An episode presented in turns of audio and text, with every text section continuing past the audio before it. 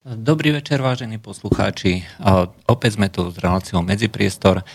Je tu pondelok 16.10.2017.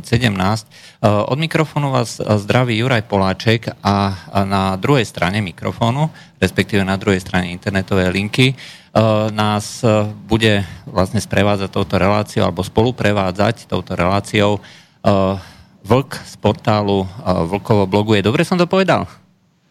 Dobře jste to povedl, povedal, pane Poláčiku. Eh, já zdravím všechny posluchače, zdravím vás samozřejmě a zdravím všechny posluchačky a posluchače Slobodného vysílače, ať už jsou na země kouli kdekoliv.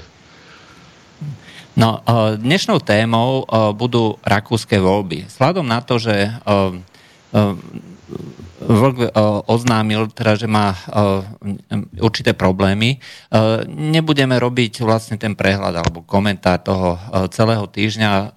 Hneď skočí, skočíme in medias res, to znamená priamo do toho sumáru a komentáru vlastne týmto rakúskym, ale aj nemeckým voľbám, respektíve k ďalším udalostiam, ktoré sa k tomuto viažu. Takže Môžem poprosiť o nejaký stupný komentár alebo náhled eh, na tuto, eh, na tuto situaci? Já kdybych, eh, já momentálně, jak jste řekl, tak nejsem ve stavu úplně stoprocentním, to znamená, že nepíšu na kosu a nejsem schopen psát, nejsem schopen sedět u, u v podstatě vůbec a u počítače už teda vůbec ne. Proč to říkám? Protože kdybych mohl, kdybych byl v normálním stavu, tak čtenáři už by se byli ráno přečetli analýzu rakouských voleb, která by měla nadpis Esterreich zu kurz.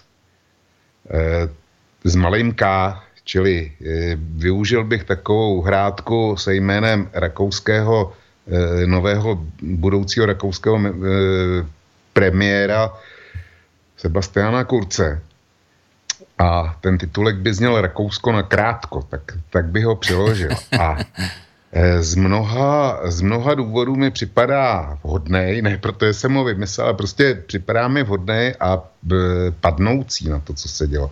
Ale já půjdu dál, já se dokonce myslím, že tohle jsou volby, které můžou úplně změnit Evropu.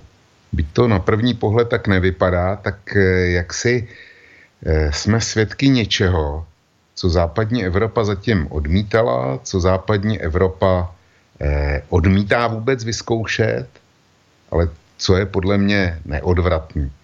A eh, nejsem eh, spousta, eh, prostě k tomu, co řeknu dál, tak si myslím, že spousta posluchačů s tím bude spokojená. Já osobně si nejsem úplně jistý, jestli to je dobře, protože člověk nikdy neví, co, co nakonec dobře bude a co dobře nebude.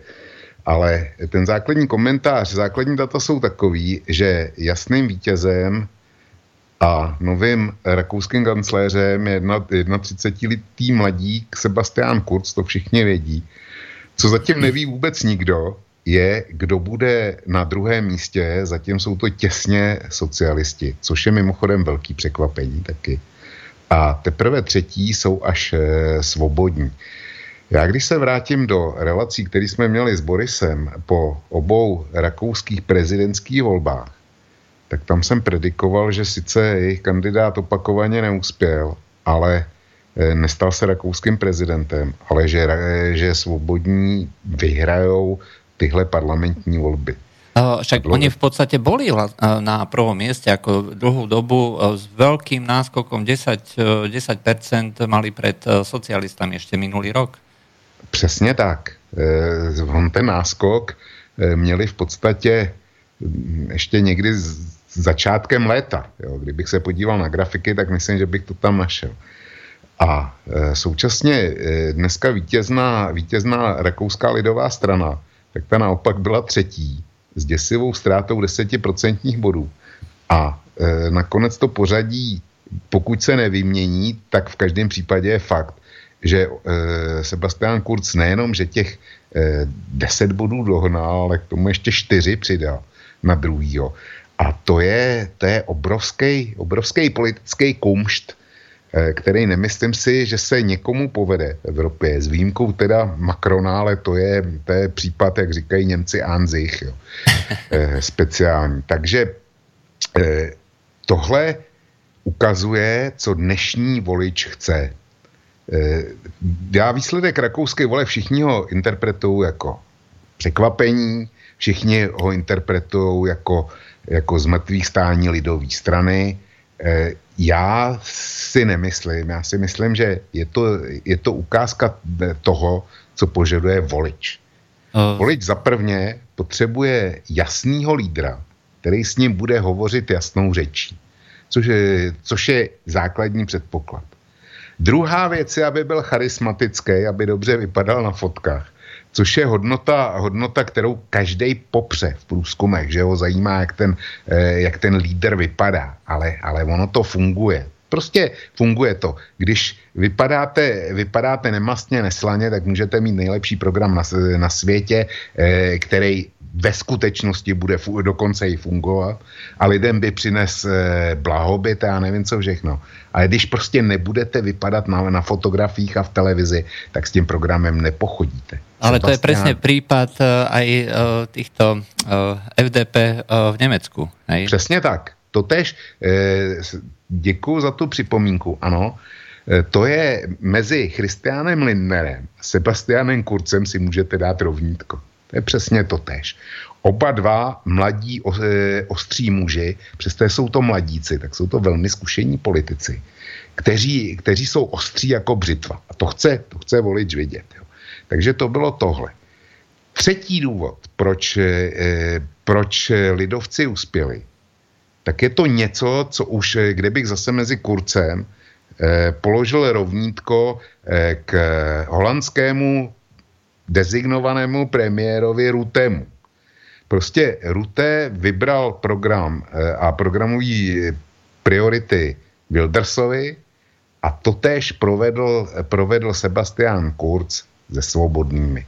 Zkrátka, pochopil, pochopil a on to pochopil jako první ze západních politiků. Jo. To není, to, u něj to není volební záležitost, eh, kdy najednou eh, eh, politici velkých strán skočí na témata těch menších, kteří se ženou dopředu.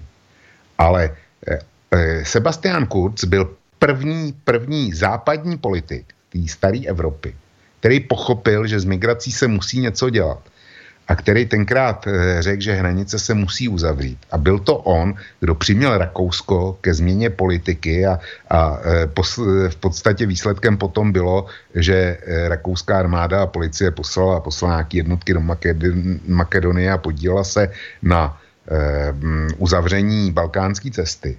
A navíc, on se tím, ne, on to neprezentoval jenom doma, on to dokázal říct nahlas i v Bruselu, kde to nesly tehdejší špičky Evropské unie a, a jeho, e, partaj, jeho mm, úřadující kolegové ministři zahraničí e, při samitech e, Evropské rady, tak to nesli velmi nelibě. On si to prostě nenechal líbit a normálně, e, normálně to opakoval. A byl vystaven skoro stejnému tlaku jako Orbán. Dokonce, dokonce ho nazývali rakouským Orbánem, přestože to není pravda.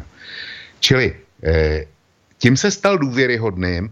Už prezidentské volby byly zcela výhradně, byly zcela výhradně o migrační otázce. A ta migrační otázka nezmizela. Protože Rakousko eh, je konfrontováno velmi eh, s tím eh, migračním proudem, který tam přišel a zůstal. A rakouský sdělovací prostředky nehra, nehrajou hru jako třeba německý.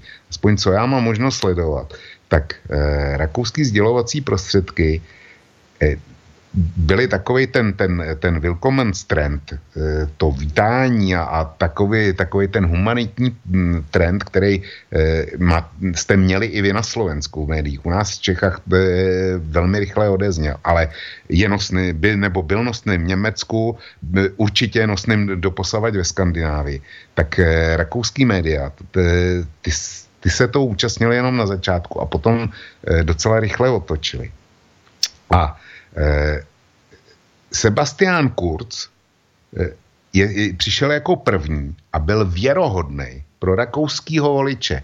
Rakouský volič v podstatě v prezidentských volbách odmítl obě velké strany.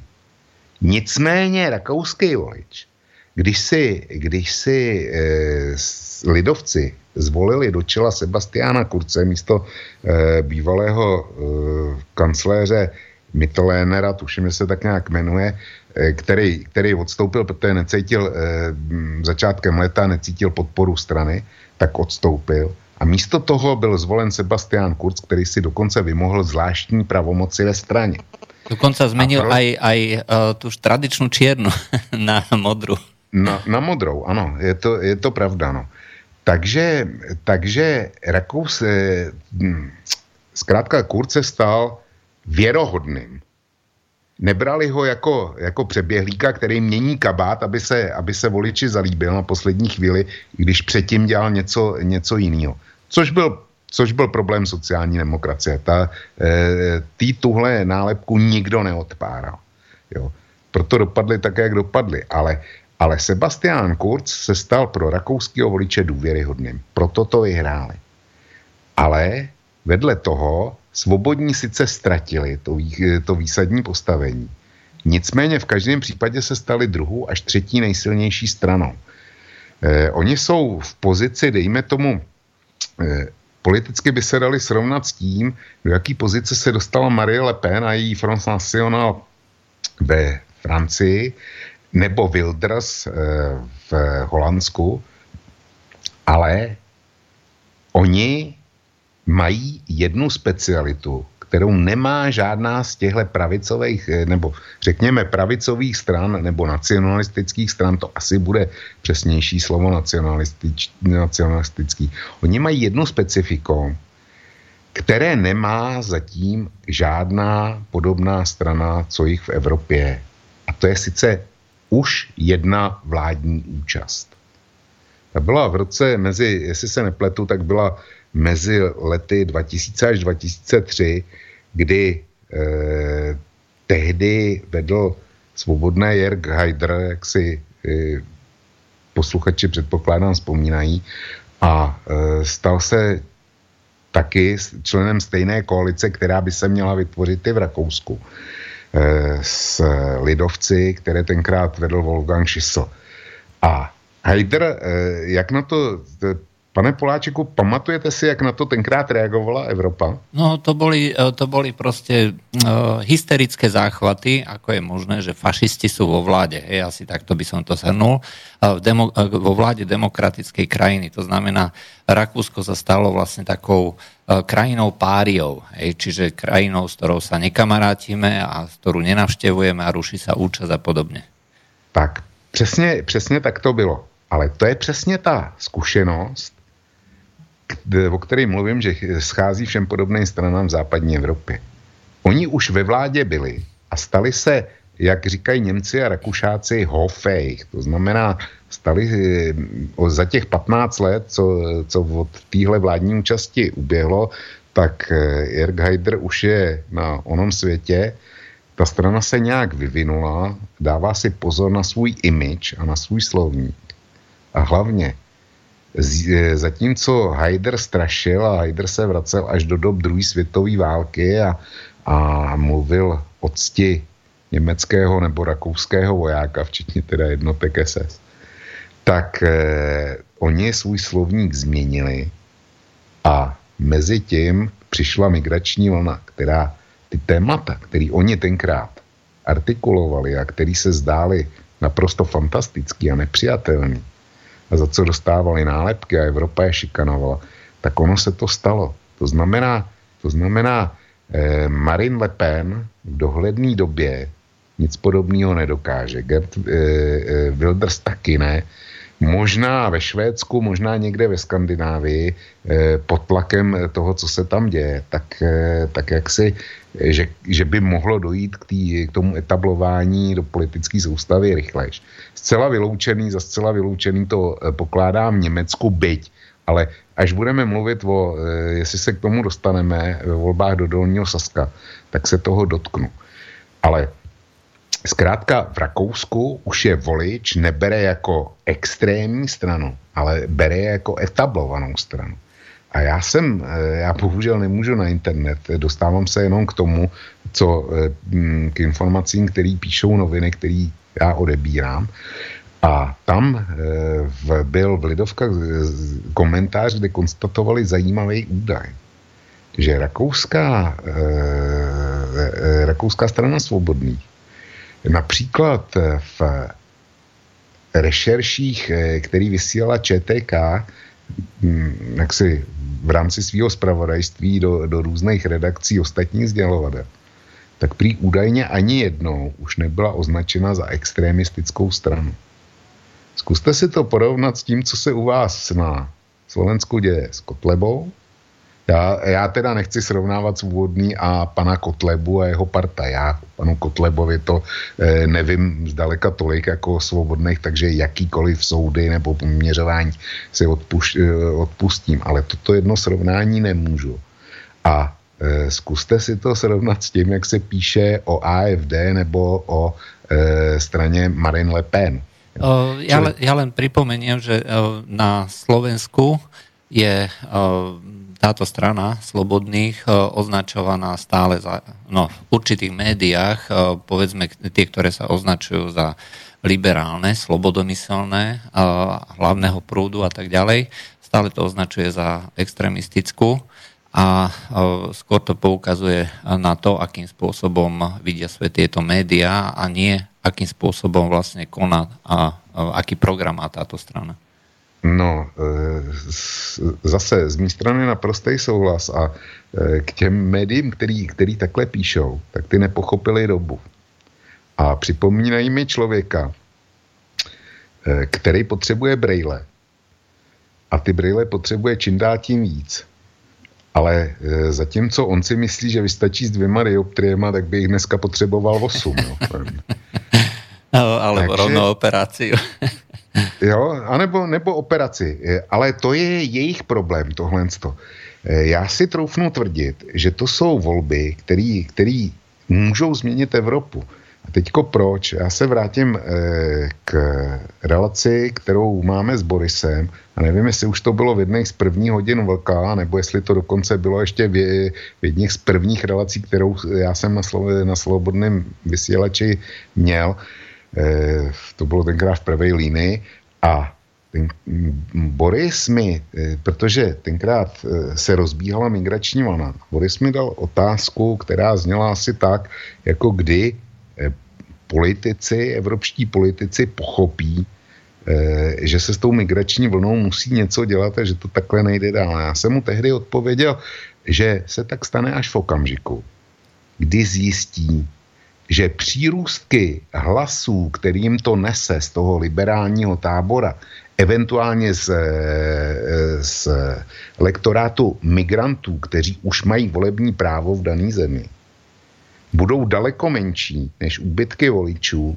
eh, eh, z jejich standardního tvrdého jádra. A to byl případ rakouských, rakouských prezidentských voleb a je to případ všech německých voleb za poslední dva roky. Plně všech. Čili tady se to, tady se to potvrdilo. Svobodní to téma měli jako první. Sebastian Kurz vzhledem k tomu, jak e, se prezentoval veřejně jako první rakouský politik nebo první západní politik, který pochopil, že takhle to doopravdy dál nejde. Říkal to nahlas, říkal to doma, říkal to v Bruselu tak na základě toho dostal ten obrovský kredit, který dneska má. A e, proč to říkám? E, že to, že to budou e, volby, které změní Evropu. A aspoň doufám. Protože není možný, aby propadalo stále víc hlasů. Dám to zase na situaci Německa. Německý parlament byl zvolen před necelým měsíce a ještě nezačaly ani vládě, jednání o sestavení vlády. Ty začnou teďko ve středu. A všichni vědí, že ty jednání budou nesmírně těžký.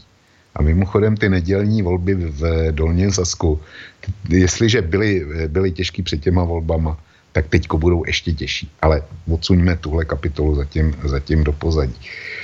Ale eh, zkrátka, s Wildesem a jeho, jeho poslanci nikdo nechce mluvit, nikdo nechce jednat. S Marine Le Pen ve Francii, jak by jsme, s, já nevím, s AFD, to též. Tam dokonce ani nechcú vedľa nich sedieť Bundestagu, hej? Ešte stále nie je zasadací poriadok hotový.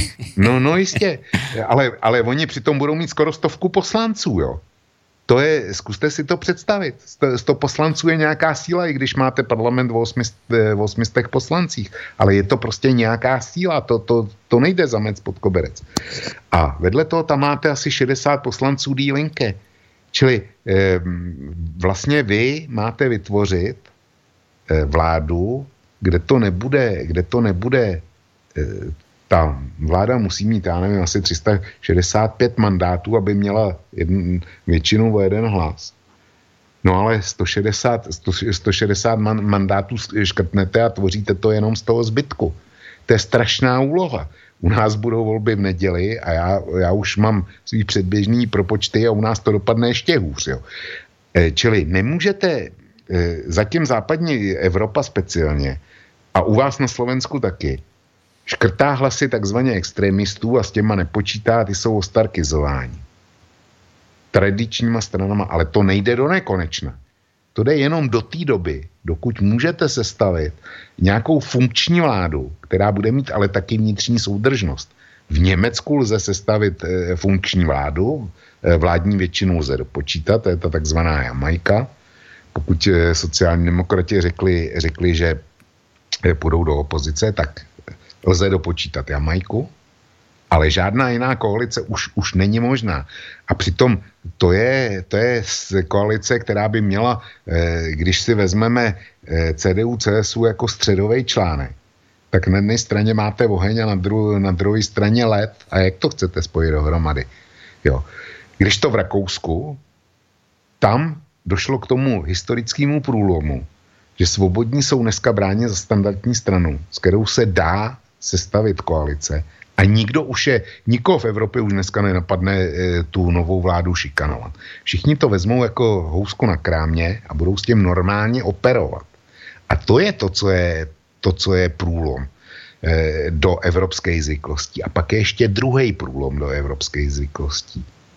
Že v Rakousku pochopili, nejenom, že, že je tam Ofejch, e, Strache a jeho, jeho poslanci, ale v Rakousku už pochopili a zaintegrovali do politického systému ten program, který ta takzvaná extrémní nebo krajně pravicová a pro mě nacionalistická strana eh, prezentuje. To, co lidi chtějí, chtějí eh, v podstatě slyšet. Re, respektive, když mluvíme lidi, tak já začínám mít velkou obavu, že se nám Evropa tak jako Spojený státy.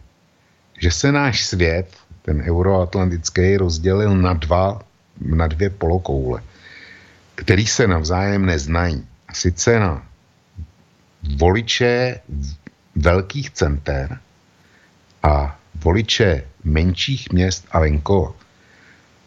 Já jsem si velice rychle ještě prolít grafy před, e, před e, touhle relací, tak jak byla volební účast a jak, jak kdo hlasoval.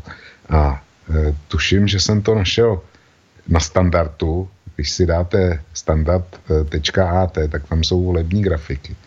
A je tam taková pěkná grafika, jak se v Rakousku hlasovala, taková modro-červená. A zjistíte, že, že sociální demokracie eh, neprohrála tak úplně, jak se čekalo protože dokázala budovat ve velkých městech, tedy převážně ve Vídni. Eh, vy máte do Rakouska blízko, takže tam asi jezdíte.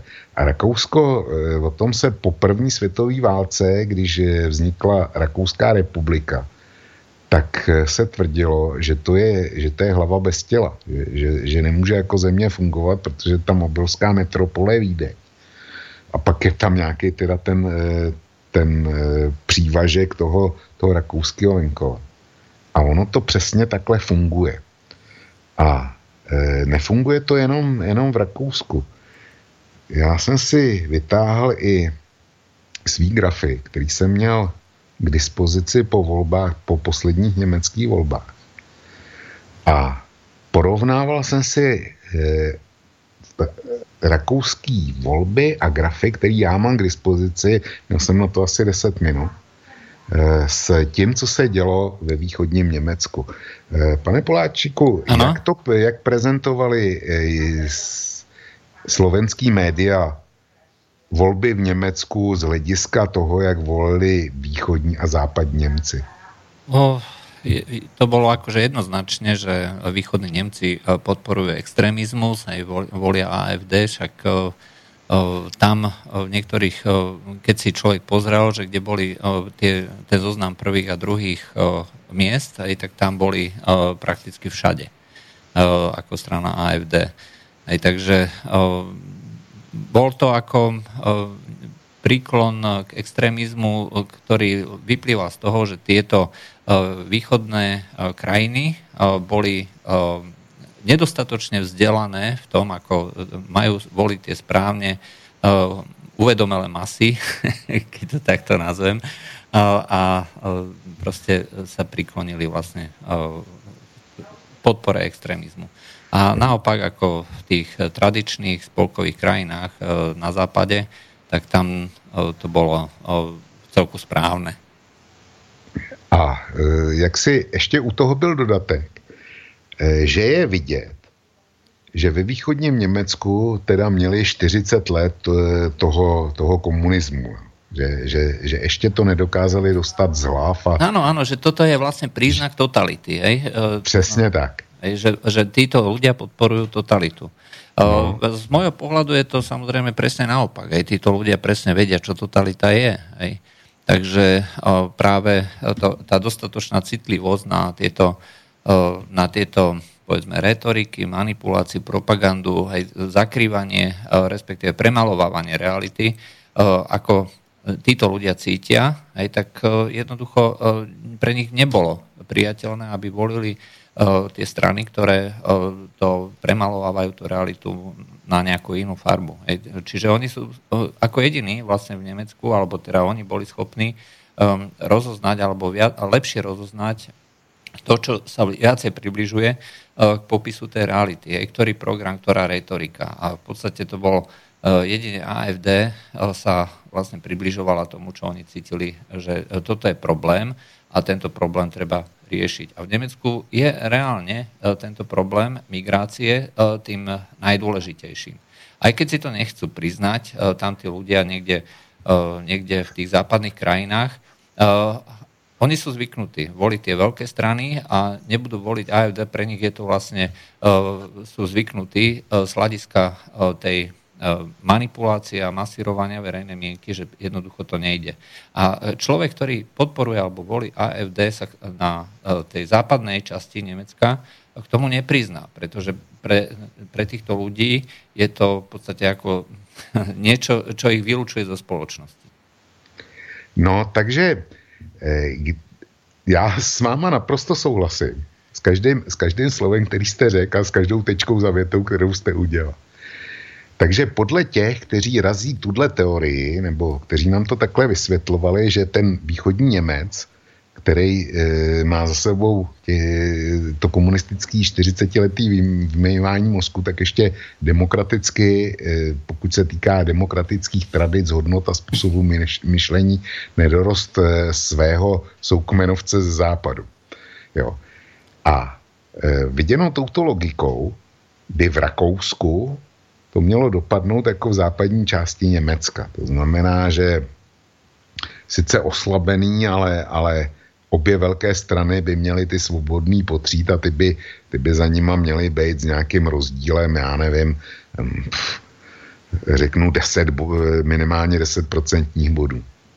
Jenomže, ono, když se na to podíváte, tak pořadí, pořadí eh, v, ve východní části Německa, bývalý NDR, včetně východního Berlína, se započtením, také sice vyhrála Merkelová, to znamená její CDU, ale druhá nebyla sociální demokracie.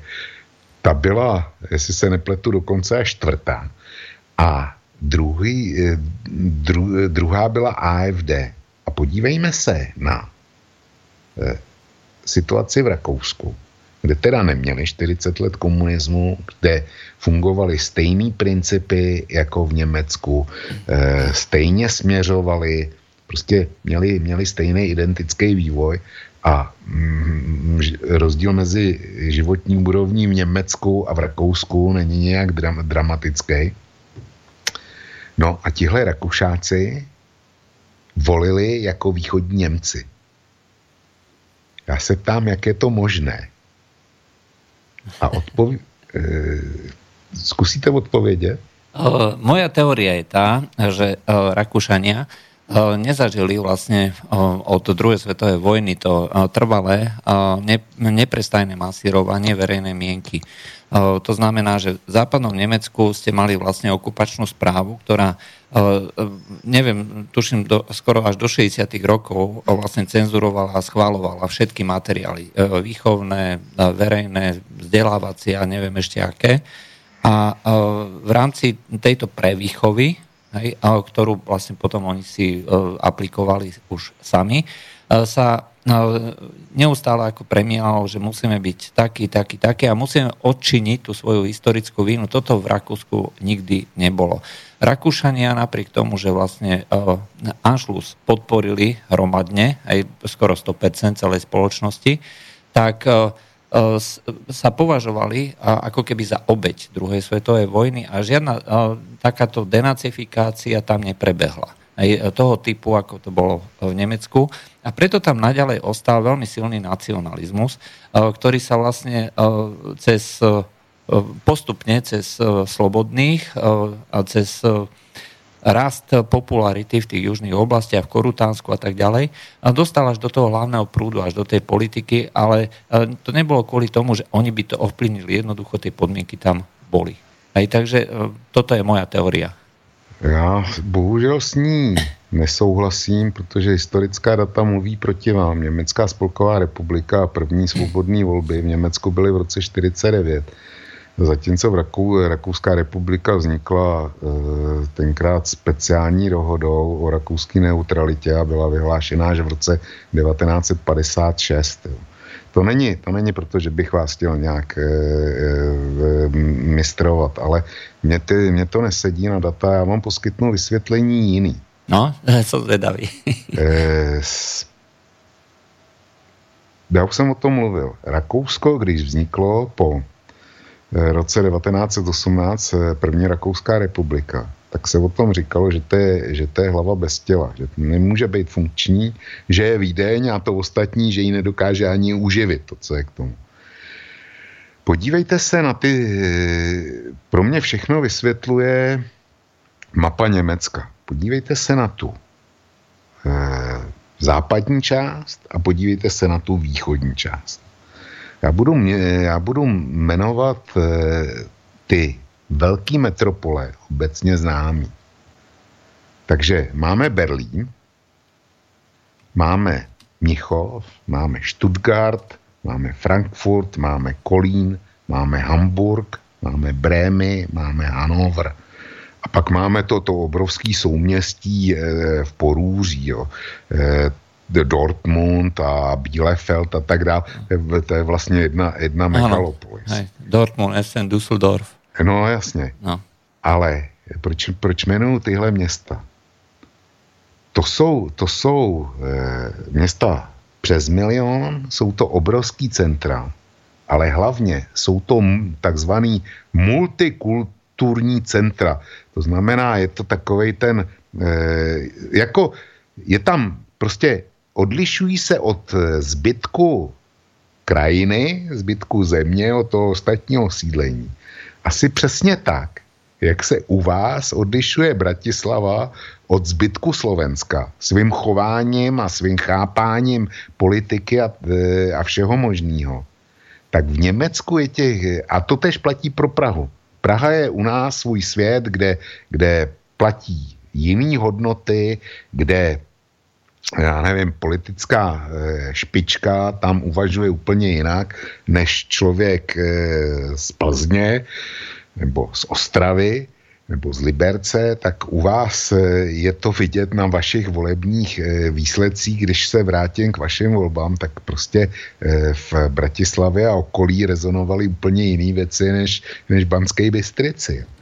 A t- v Německu, proč jsem mluvil o Německu? Protože, protože v Německu těchto center my máme jednu Prahu, vy máte jednu Bratislavu, eh, Maďaři mají jednu Budapešť a Rakušáci mají jednu Vídeň.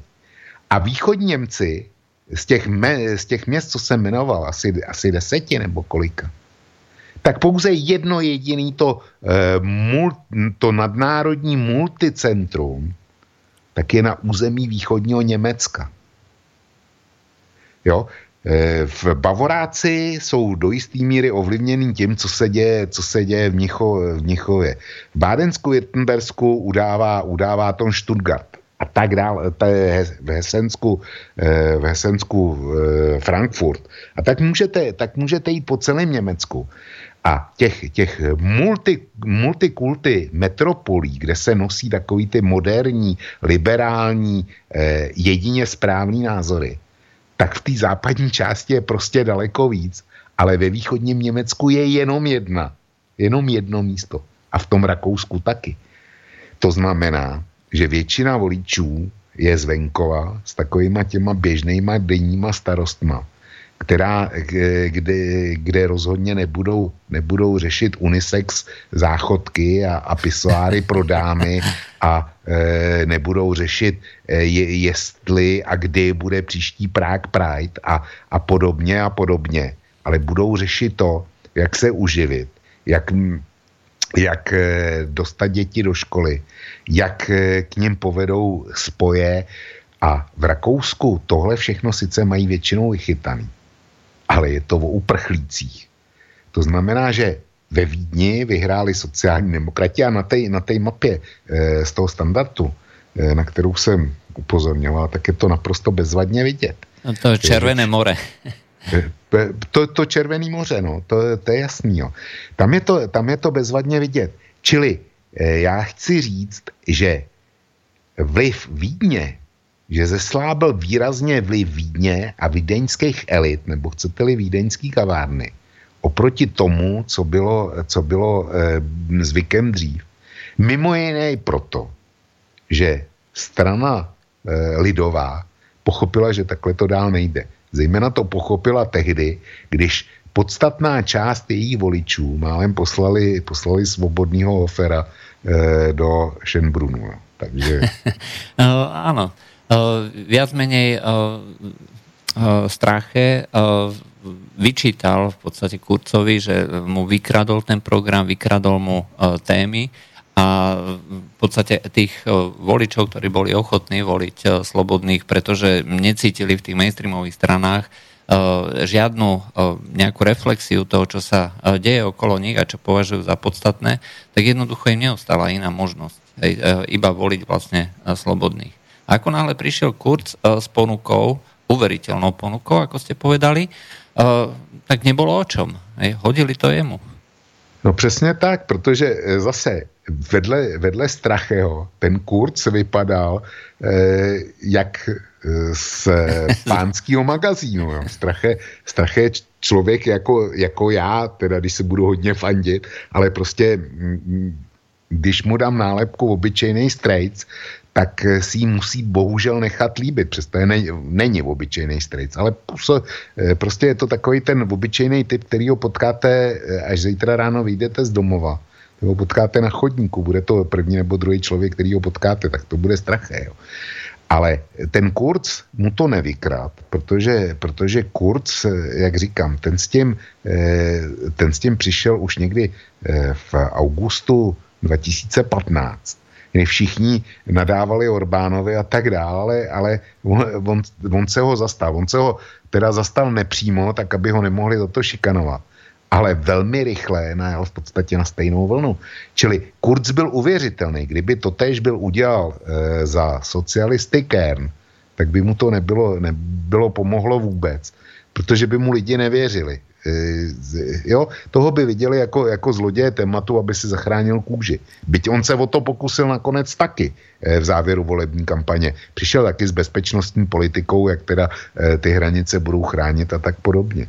No, treba ale tiež pripomenúť, že socialistická strana ako sa snažila o, o veľmi špinavú kampaň, aj to znamená, že... To je, to je vůbec bezvadný. Já si tohle nechávám celou dobu, protože, protože to je zvláště pikantní záležitost. Eh, já jsem zvědavý, co o tom napíše, eh, napíše deník N, anebo deník SME, prostě tadyhle ty borci, od kterých pořád slyšíme, jak to Rusko dělá, dělá eh, politiku fake news, jak se snaží ov, eh, ovlivnit kde co. Teďko přišli naposled v Americe se zjištěním, že Rusové ovlivňují Pokémony jo, pro svý temný rejdy. A zcela nepochybně, kdyby, kdyby, kdyby se nebylo stalo, co se stalo, hned, eh, hned se k tomu vrátím s velkým gustem, tak by byli prohlásili, že putinovský temný rejdy a peníze z Moskvy ovlivnili výsledek vole v Rakousku. Jen, eh, že tam pustili fake news a tak dále.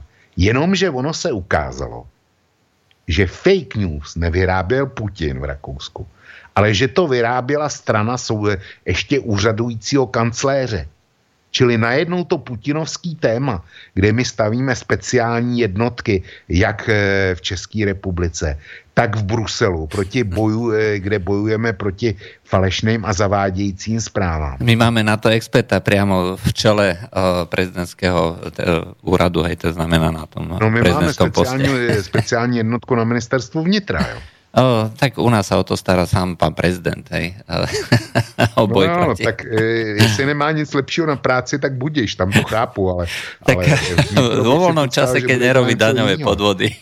A já jsem zvědavý, jak to teďko zdůvodní, že super demokratická strana, rakouská sociálně demokratická strana, ani nevím, kde byla založená, určitě dřív než česká strana sociálně demokratická. To znamená, že mají nějakých 170 let tradici, nebo kolik.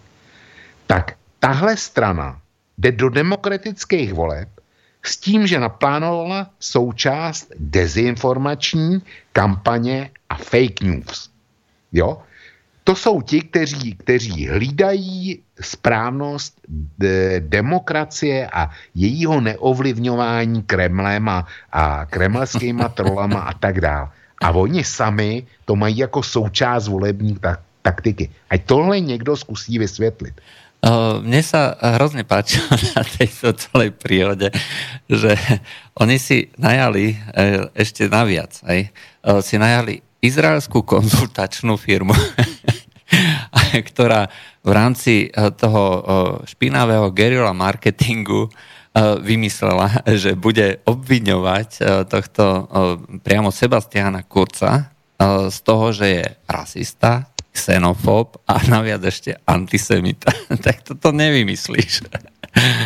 Takže a SPO s týmto plánom súhlasila, hej, čiže bolo to s jej vedomím. Hej. Nebolo to tak, že, tak. že, že tá e, konzultačná firma dostala zadanie niečo spravte hej, a my sa nebudeme starať, ale jednoducho to bolo odsúhlasené a všetky tieto aktivity a všetky tieto kroky, ktoré firma Tal Silbertajna ako urobila alebo zaviedla, bolo s vedomím tejto, tejto sociálno-demokratickej strany. To je nonsens. To je nonsens.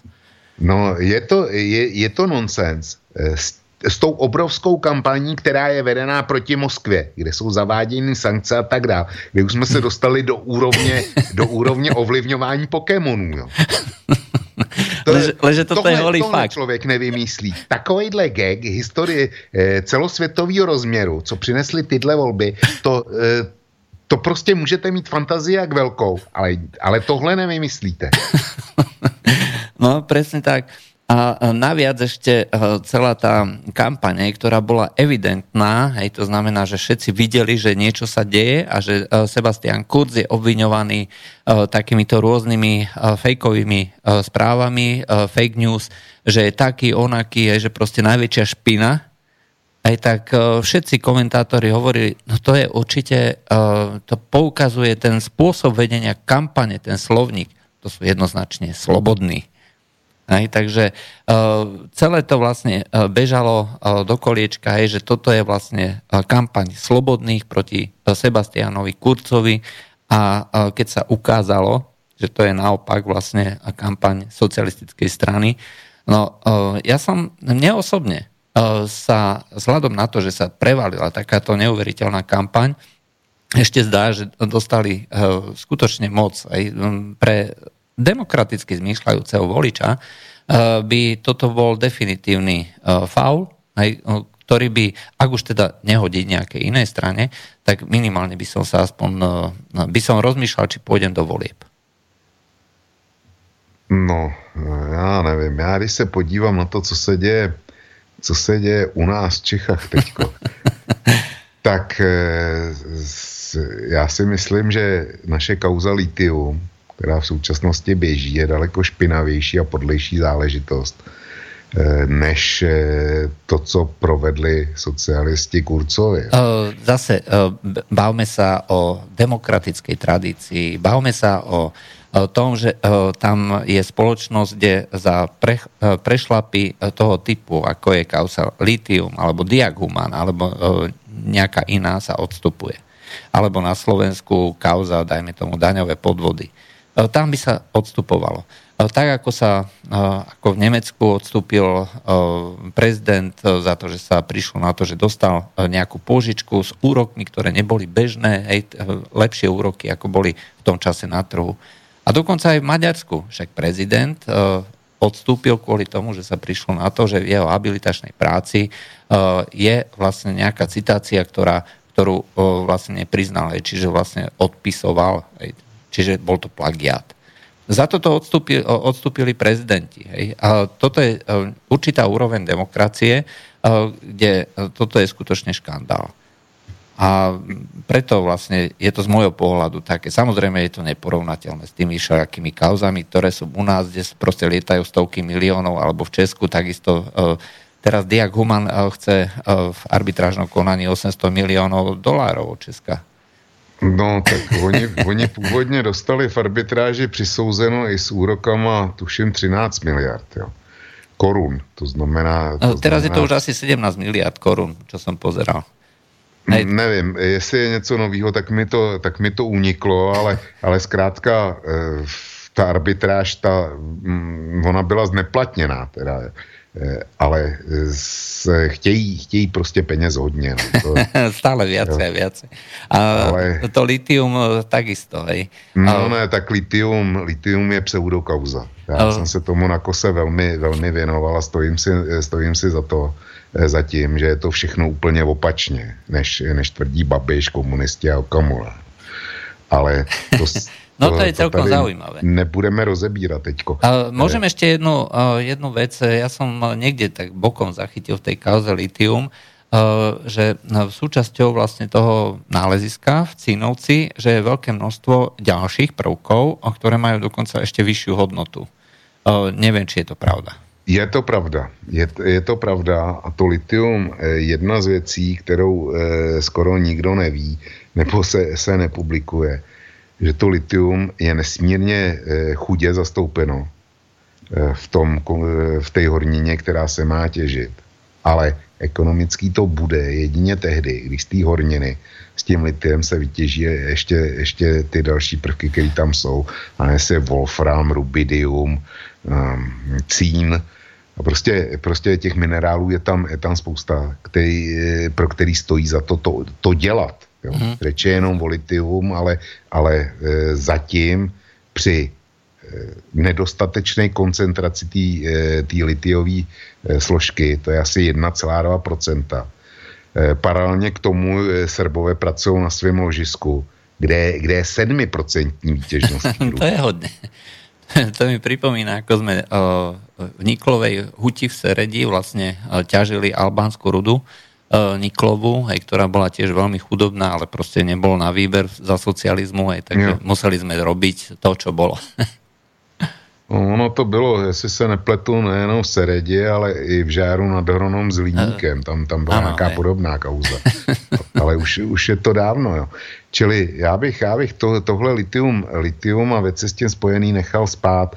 E, fakt je, že ta, ta ruda je nesmírně chudá a k tomu, aby to bylo ekonomicky, se, se opravdu musí vytěžit a zpracovávat i ty další, další zajímavé prvky, které tam jsou.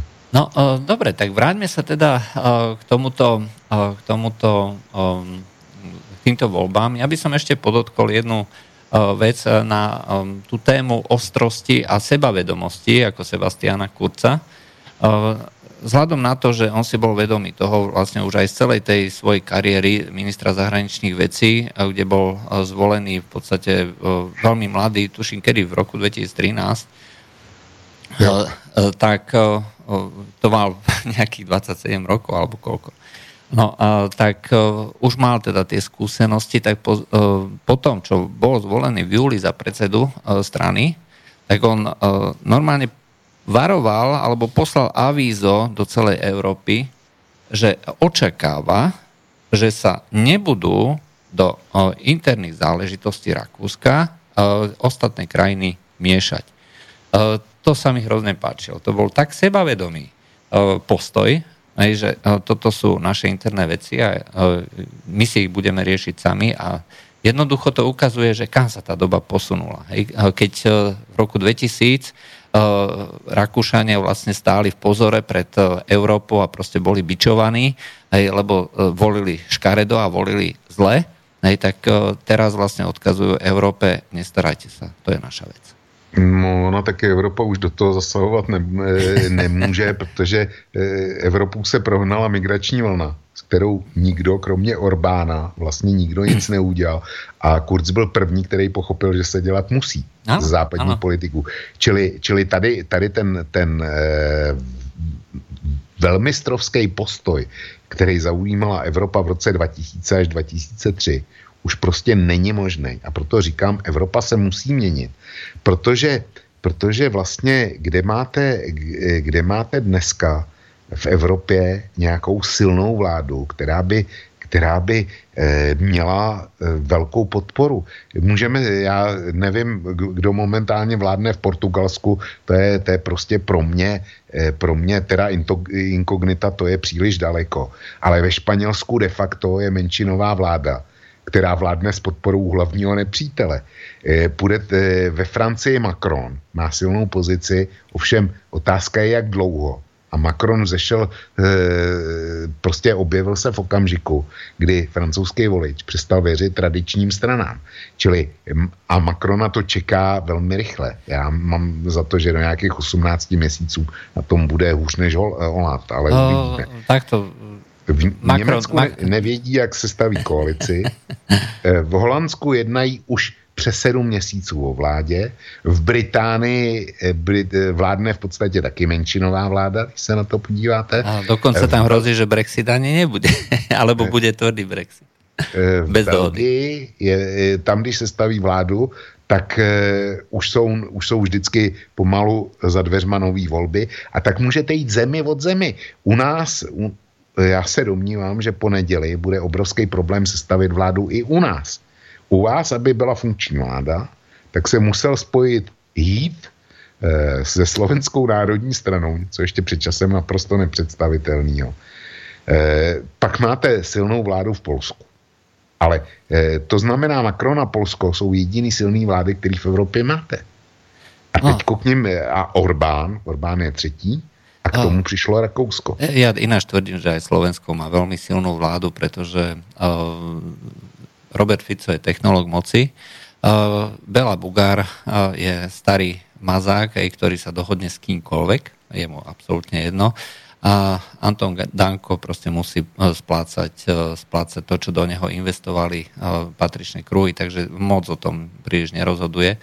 A jednoducho tá vláda je stabilná a je silná. Takže to je ako môj názor. Ale ja som chcel ešte k tým rakúskym voľbám je tam e, jedna vec, čo svojho času sa vyjadril Van der Bellen, že nepodporí vlastne vstup slobodných do vlády. V Rakúsku má prezident ďaleko silnejšie právomoci a má možnosť ovplyvniť zloženie vlády. Nezachytil som ešte vyjadrenie Belena na túto tému. Vy ste už niečo podobné zachytili? Já mám za to, že jsem někde už, už jaksi nějaký takový náznak, že tu vládu bude respektovat, za, zachytil. A já se, neumím si představit, že Přitom, když oni mají naprosto jasnou většinu v tom parlamentu, eh, je to rozdělený eh, na tři třetiny, jednu třetinu mají lidovci sami, druhou třetinu drží svobodní a třetí třetinu parlamentu jsou, jsou sociální demokrati plus ty dvě další mrňavé straničky, které se tam dostaly, tak eh, jak si pokud eh, současný kancléř Kern řekne, že sociální demokrati odcházejí do, odcházejí do opozice, tak i pan prezident van der Bellen ví, že žádná jiná vládní většina e, není konstituovatelná a že někdo Rakousku vládnout asi musí. Jo. Takže to je, jedna věc je prohlášení a dru, druhá věc jsou reální čísla. Já mám za to, že jsem někde, někde nějaký takový takovej lehký náznak už zachytil. Ale matematika ho k tomu donutí. To, I kdyby nechtěl, tak co udělá? Kdo bude vládnout Rakousku? Kdo, kdo bude schvalovat příští rozpočet? To, to, to prostě Rakousko nemůže žít v rozpočtovém provizoriu. to je jedna věc. Druhá věc je, že naši analytici, ja to hovorím s veľkými úvodzovkami, tvrdia teda, že vláda FPO a vláda EVP hej, že nevznikne, pretože sa je veľký odpor európskych kruhov voči takejto vláde a tak ďalej a poukazujú vlastne na rovnakú situáciu, aká bola pred 15 rokmi. Hovorím preto s úvodzovkami, pretože to sú ľudia, ktorí nedokáža, nedokážu pochopiť, že sa doba a situácia jednoducho zmenila. Predpokladať, že Kurz si za partnera vyberie socialistov, s ktorými, s ktorými má zásadné spory a ktorí ho naviac ešte teraz neuveriteľným spôsobom chceli potopiť pred voľbami, je z môjho pohľadu absolútne nemysliteľné. To ani žiadnym človek, e, ktorý vie rozmýšľať aspoň troška strategicky, by do tohto jednoducho e, nešiel. Ale e, z pohľadu týchto tzv. analytikov je to úplne normálne rozmýšľať týmto spôsobom. Ukazuje to skôr to, že vôbec ako nevnímajú, že akým spôsobom sa tieto voľby konali, nevedia nič o týchto voľbách, nevedia nič o týchto ľuďoch a ich programoch. Jednoducho je to odchovanec tej našej štandardnej vysokej školy, nejakej mediálnej, politologické alebo nejakej inej. Ja tomu hovorím typicky dokladač regálov do, do metra alebo Teska. Pane Poláčku, já se zeptám, to fakt někdo napsal, tohle, co jste říkal na Slovensku? Ja vám to hneď prečítam. Mám to, ja, ja som bol šokovaný. Eh, ja som bol šokovaný, keď, to, eh, keď som to čítal a to bolo dokonca eh, v tlačovej agentúre, v tlačovej agentúre Slovenskej republiky požiadali nejakého komentátora, aby sa teda vyjadril k, tomuto, k týmto voľbám a, aby teda povedal, že ako vidí, ako vidí vlastne budúcnosť tejto koalície. To bude chvíľočka, ale myslím, že to stojí za to. No proto se ptám, já, já bez dechu čekám na to, eh, jak to, jak to napsal konkrétně. To mě, to mě opravdu zajímá tohle. Uh, no, já to najdem a zatím uh, môž, no, můžeme bavit ďalej. Já se vrátím k tomu svýmu přirovnání s těma brailema, jo.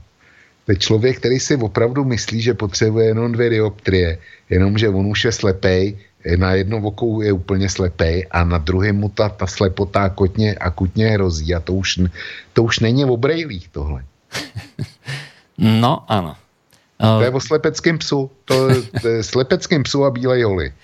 Bohužiaľ, ale toto je štandardná realita, štandardná realita dnešnej ja neviem, komentátorskej elity alebo proste týchto rôznych našich médií, ktoré to komentujú spôsobom takým, že člověk skutečně jako sa nestačí diviť.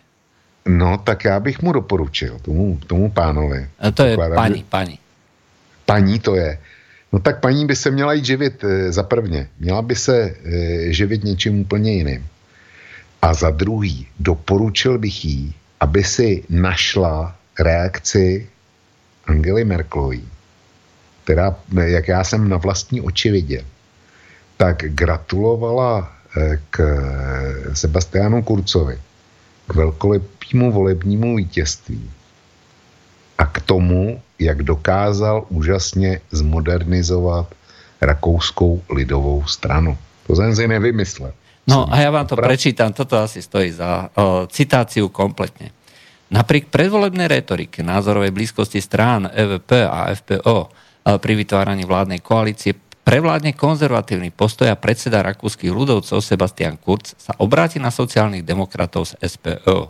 Myslí si to odborníčka na medzinárodnú politiku Mária Kočnerová z Univerzity Konštantína filozofa v Nitre. Dal sa predpokladať a tak ďalej a tak ďalej. Uh, Kočnerovej odhad vychádza z histórie, keď Jörg Haider, ktorý vystúpil zo strany Slobodných a stal sa predsedom Zväzu pre budúcnosť Rakúska, bol tiež prizvaný na tvorbu vlády, avšak nakoniec aj pod tlakom EÚ sa tak uh, nestalo. No, takže toto je odborníčka na medzinárodnú politiku. Ta zamrzla v roce 2003 a mezi tím se nic nestalo. Mezitím se ve světě a v Evropě nic nestalo. To znamená, že, že jsou stejné danosti jako v roce, v roce 2003. Já jsem jmenoval ty jednotlivé vlády s výjimkou portugalský. A my tady dneska máme naprosto rozbitou, eh, rozbitou Evropu a rozbitý politický systém. Slabý vlády. Eh, v Německu, v Německu eh, Merklová a její křesťanští demokraté, což je strana stejného ražení jako, jako rakouský lidovci, aspoň velice blízká, tak hledají svou tvář. Hledají, co by, jak by, jak by znovu, znovu nalákali voliče. A už dneska na to, na to Němci reagovali tak, že si budou muset, respektive eh, CDU, CSU reagovala tak, že si budou muset velice pečlivě proskoumat, eh, co se v Rakousku dálo a jak volil a proč volil eh, rakouský volič. Ta dáma z té Nitranské univerzity, tak eh, jak si to je, to je obrovský nonsens a já lituju ty, kteří navštěvují její semináře.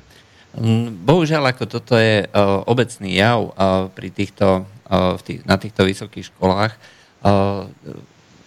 Či je to táto Nitrianská vysoká škola, alebo Bansko-Bystrická a čiastočne aj Trnavská, Eh, tak eh, zvlášť v Banskej Bystrici, eh, čo mám informácie, tak tam zamrzli ani nie tak v roku 2000, ale skutočne prešli nejak kontinuálne do roku 1960, len zmenili znamienka. Hej, takže tá ideologická výchova tam prebieha neuveriteľným spôsobom, len sa proste otočili, otočila polarita. No, na to, na to, na to se dá použít jenom jeden komentář. Pokud nás poslouchají e, maturanti, kteří se rozhodují, e, kam půjdou po, po absolvování střední školy, tak e, já jim doporučím, aby šli na techniku. Um, no to som presne takýmto istým spôsobom som reagoval. Reagoval, keď sa ma pýtal môj bratranec, majú stredo, dieťa, ktoré ide na strednú školu.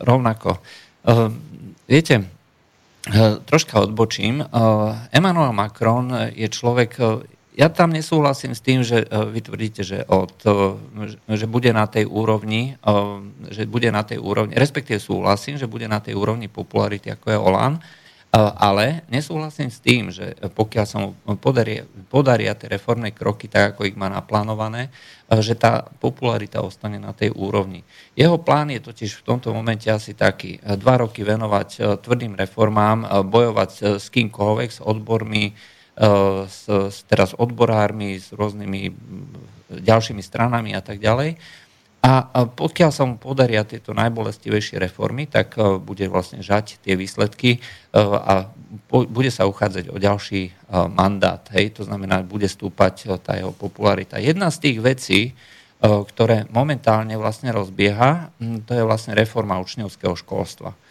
A to, čo vlastne dneska sa čo je hlavný rozdiel, čo spôsobuje menšiu konkurencieschopnosť, Francúzska voči Nemecku, je, že e, neexistuje e, taká kvalita učňovskej prípravy týchto stredných odborných kádrov, ako je to v Nemecku. Aj tam majú jednak trikrát vyššiu nezamestnanosť mladých vo Francúzsku, viac ako trikrát, ale zároveň majú trikrát menej tých ľudí v tomto odbornom školstve, v tom učňovskom školstve, ako v Nemecku. Čiže v Nemecku sa venujú príprave tých stredných kádrov spolu s priemyselnými e, nejakými podnikmi, súkromnými firmami. Toto nefunguje. Vo Francúzsku je byrokracia a tak ďalej. A rovnakým spôsobom to je aj u nás. Aj u nás e, lákame investičnými stimulmi a e, neviem ešte čím, ďalšiu a ďalšiu automobilovú fabriku a nemáme pre nich vlastne už pracovníkov. Pretože sa príprave stredných odborných kádrov nevenoval nik. No, já eh, nezapomeňte, že čas, čas je faktor, který si nemůžete koupit, který nejde vrátit, nic takového. A jestliže Macron nastartuje dneska reformy zákony a jinak, jinak to nejde, chce změnit učňovské školství, tak ty školy musí nejdřív vytvořit, potom vybavit, pak najít lidi, kteří tam budou učit pak do toho zapojit, zapojit firmy. A já se domnívám, že to, že to prostě nebude stíhat.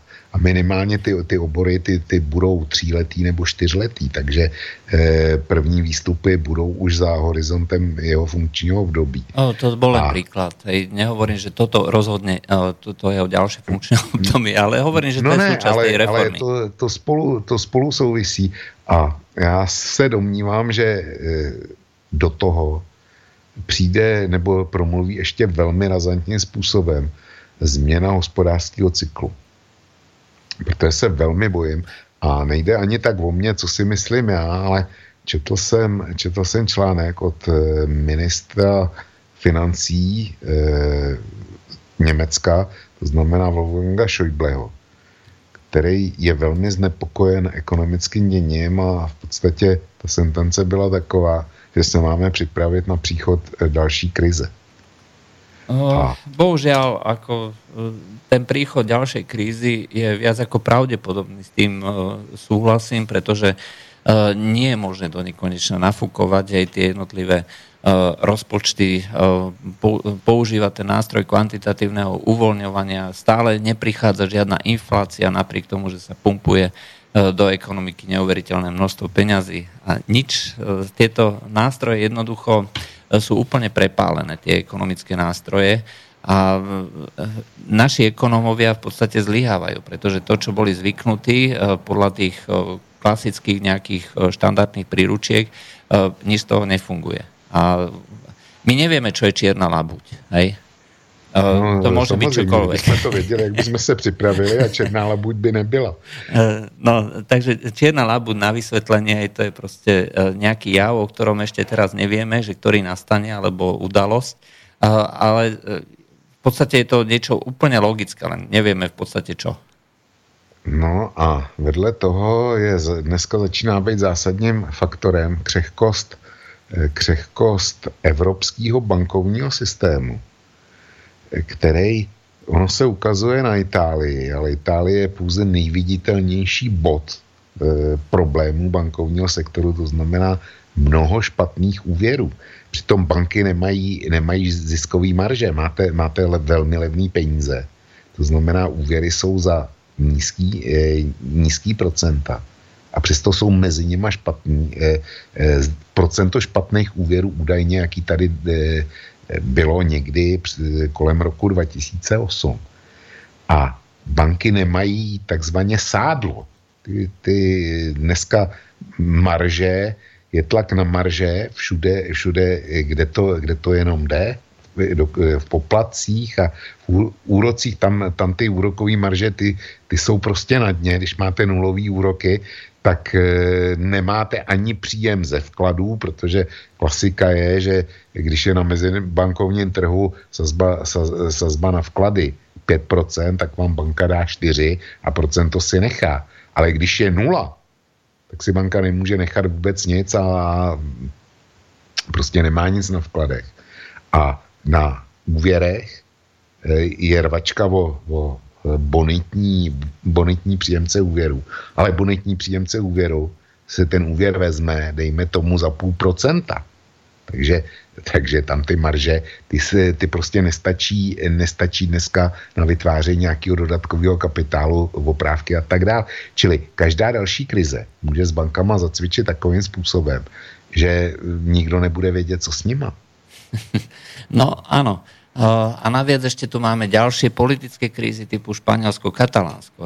V prípade, že no by skutočne Katalánsko odišlo, hej, to znamená, odišlo by vlastne koľko, 25-30% hospodářského Není tolik, není tolik, je asi 25% HDP s asi 16% obyvatelstva.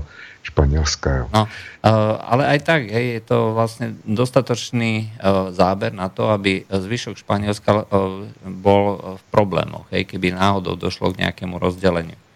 No, oni by měli obrovský problémy katalánci, protože tam odsaď, eh, oni jsou entita o 6 milionech obyvatel, nebo kolik tam přesně je. A vemte si, že tam sídlí velký, skutečně velký nadnárodní koncerny, jako třeba SEAT a e, proto je důležitější ten, ten zbytkový španělský trh. Byť tenhle, tenhle je lukr, lukrativní, ale je prostě malý. No, to... Ano, mm, museli by se dohodnout, o, o to nejde. Uh, ale máte pravdu. Uh, momentálne je Európa vo veľmi krehkom stave a ešte naviac. Hej, treba pripomenúť, uh, sme v stave, keď sa vlastne, uh, alebo prebieha ten sociálno-inžinierský plán vytvorenia Spojených štátov európskych, ktorý je postavený v podstate na piesku. A to znamená, že snažia sa vlastne vytvoriť e, niečo, e, prečo neexistujú ekonomické a spoločenské základy, čisto len na e, tej vôli tých technokratov, ktorí sedia tam niekde v Bruseli a povedzme na tých najvyšších elitách. Preto to hovorím, lebo to, to jadro, aj o ktorom sa neustále v Európe e, komunikuje, e, je niečo, s čím operuje aj slovenská vláda a do ktorého sa vlastne chce nejakým spôsobom e, vsunúť. Hej, no, ale... Pane Poláčiku, tady já a posluchači relací, v kterých já teda funguji s Borisem, tak ty už to vědí a už ví zcela jistě, co přijde. Tady se v názorech zásadně lišíme, protože já si myslím, že Slovensku za prvně nic jiného nezbývá a že e, váš e, premiér dělá z mého hlediska dobrou práci. A problém Spojených států evropských nemělo by se nad ním jen tak mávat rukou a říkat, e, říkat že nejsou tady proto základy. Speciálně teda ekonomické základy tady jsou víc než zjevně z mýho pohledu. Protože podívejte se na to, jak vypadá ekonomická mapa světa. Na jedné straně máte obrovskou ekonomiku Spojených států, na druhé straně máte obrovskou ekonomiku Číny, která bude, která bude za chvíli největší ekonomikou světa. Už je podle PPP. No jasně, ale e, prostě záleží na tom, jaké, jakou metriku si vezmete. A e, máte tady obrov, obrovskou rostoucí ekonomiku Indie, a vedle toho máte dalšího čtvrtého velkého hráče, nebo teda zatím v první trojce. A to je Evropská unie jako celek. To není Německo, e, o našich dvou státech nebudeme mluvit, to je trapná záležitost z hlediska světové ekonomiky, ale e, evropská ekonomika jako celek hraje naprosto zásadní světovou roli zatím. Ja len pripomeniem, že na tom celosvetovom obrate meny mien, ktoré sa používajú po celom svete, tak okolo 43% je používaný dolár a skoro 30% je euro. Hej, to znamená, euro je druhá najpoužívanejšia mena na svete. No právě proto. A když, je, když máte společnou měnu, tak společná měna nemůže fungovat v prostoru, kde si každý prvek toho prostoru dělá, co chce. To, to prostě fungovat, eh, fungovat nemůže. Ta společná měna eh, predikuje právě tu, tu, tu hlubší propojenost a vytvoření těch spojených států evropských. Uh... Čína, všichni, všichni konkurenti, kteří jsou tady z těch velkých ekonomik, mají jednotnou, jednu měnu. Platí v tom prostoru jedny zákony mluví se tam, e, není pravda, že se mluví jednou řečí, mluví se tam e, všelijak, ale je vždycky nějaká nadřazená společná řeč, aby byli schopní komunikovat. A Evropa je anomálí v tomhle světě. A Evropa si bude moct vybrat z mého hlediska jestli zůstane konkurenceschopná, tak musí zůstat jako nějaký evropský celek. Ale to není možný v případě, že, že, že je to autobus, kde je 27 nebo 28 volantů a každý točí jiným směrem. To prostě nejde. A my si musíme vybrat mezi tím, jestli budeme chtít e, národní státy a takzvanou samostatnost, e, že, že si budeme takzvaně vládnout sami. Já nevidím, že bychom to nějak dokázali úplně senzačně, když jsme ještě nebyli členy Evropské unie. A nemyslím si, že bychom to dokázali e, senzačně, kdyby jsme přestali být členy Evropské unie. A e, jestliže Evropská unie neprovede změny a v podstatě směrem teda k nějaký unifikaci, ale rozumný, rozumný unifikaci, tak e, přestane být konkurenceschopná. To je mý nezvratné přesvědčení tohle. No, ináč ako s týmto sa samozrejme zhodujeme. My v podstate v komentároch vlastne hovoríme o tom istom.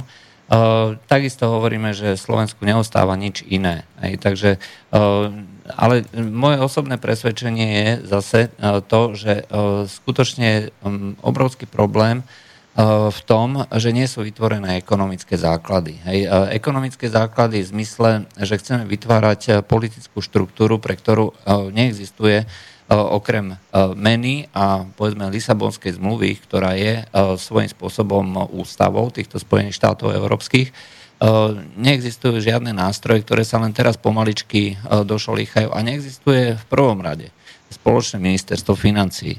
Pre mňa je to absolútne kľúčová vec. Hej. To znamená, pokiaľ tu nebude jednotný rozpočet pre celú túto zostavu štátov, Eh, ktorý bude obhospodarovaný vlastne jednou takouto centrálnou inštitúciou a bude vlastne eh, vydelovať jednotlivé rozpočtové kapitoly pre jednotlivé krajiny, eh, tak sa bohužiaľ nemôže, nemôže vzniknúť ani tá nadstavba. Z môjho pohľadu je tá je síce fajn, že máme meno, že máme spoločnú menu, že sa vytvárajú pre, tú, pre túto, alebo okolo tejto meny tie politické inštitúcie, ale pokiaľ sa vlastne dramaticky nezrýchli vytváranie týchto finančných inštitúcií, e, ktoré potom následne budú e, dávať možnosť zakladať ďalšie a ďalšie inštitúcie, tak to nejakým spôsobom nebude fungovať. No, jestliže Evropská unie protlačila násilím tu smlouvu, nebo respektive to, co nás tak obrovsky postavilo proti Bruselu, to znamená systém Eh, systém kvót pro přijímání migrantů. To protlačila násilím. A podívejte se, jak byl naplněný, respektive jak byl nenaplněný. nenaplněný, Jestli, no. Nenaplněný. A jestliže takhle jednoduchá věc ve srovnání s tím, co vy jste všechno jmenoval, nebyla naplněna, tak já na jedné straně jsem, jsem eh, příznivec a jsem za to kritizován posluchači Slobodného vysílača. Eh, příznivec Evropské unie. Ale na druhé straně mám naprosto zásadní, zásadní pochybnosti, jestli je ještě vůbec če, něčeho schopná. Protože rozdělit 160 tisíc uprchlíků a donutit teda členský státy k tomu, aby se je převzali. Jestli se nepodařilo tohle, tak jak chcete dělat, dělat společný ministerstvo financí, sjednotit fiskální politiku, vydat jednotný evropský dluhopis to s tím Němci nebudou, nebudou nikdy souhlasit s jednotným evropským dluhopisem. Čili Evropa má vážný problém. Nezbývá jí, než, než postupovat jednotně, vytvořit ne jeden stát, to si myslím, že ne, ale vytvořit, vytvořit ekonomickou jednotku, která by, která by teda postupovala aspoň rozumně jednotně. Když nedokáže, nedokázala prosadit přerozdělení 160 tisíc migrantů, Uh, Nedokázala.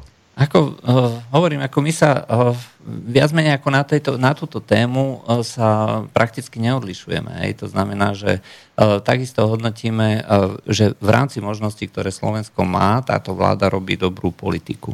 Hej. Uh, myslím si, že uh, tiež mnohí poslucháči ako uh, túto uh, tézu uh, možno ako nevnímajú pozitívne, hej, ale uh, čo ostáva tejto vláde. Pretože žijeme v určitom geopolitickom priestore, kde nerozhodujeme o tom, že s kým budeme obchodovať, akým spôsobom budeme obchodovať a musí sa hrať s tými kartami, ktoré máme.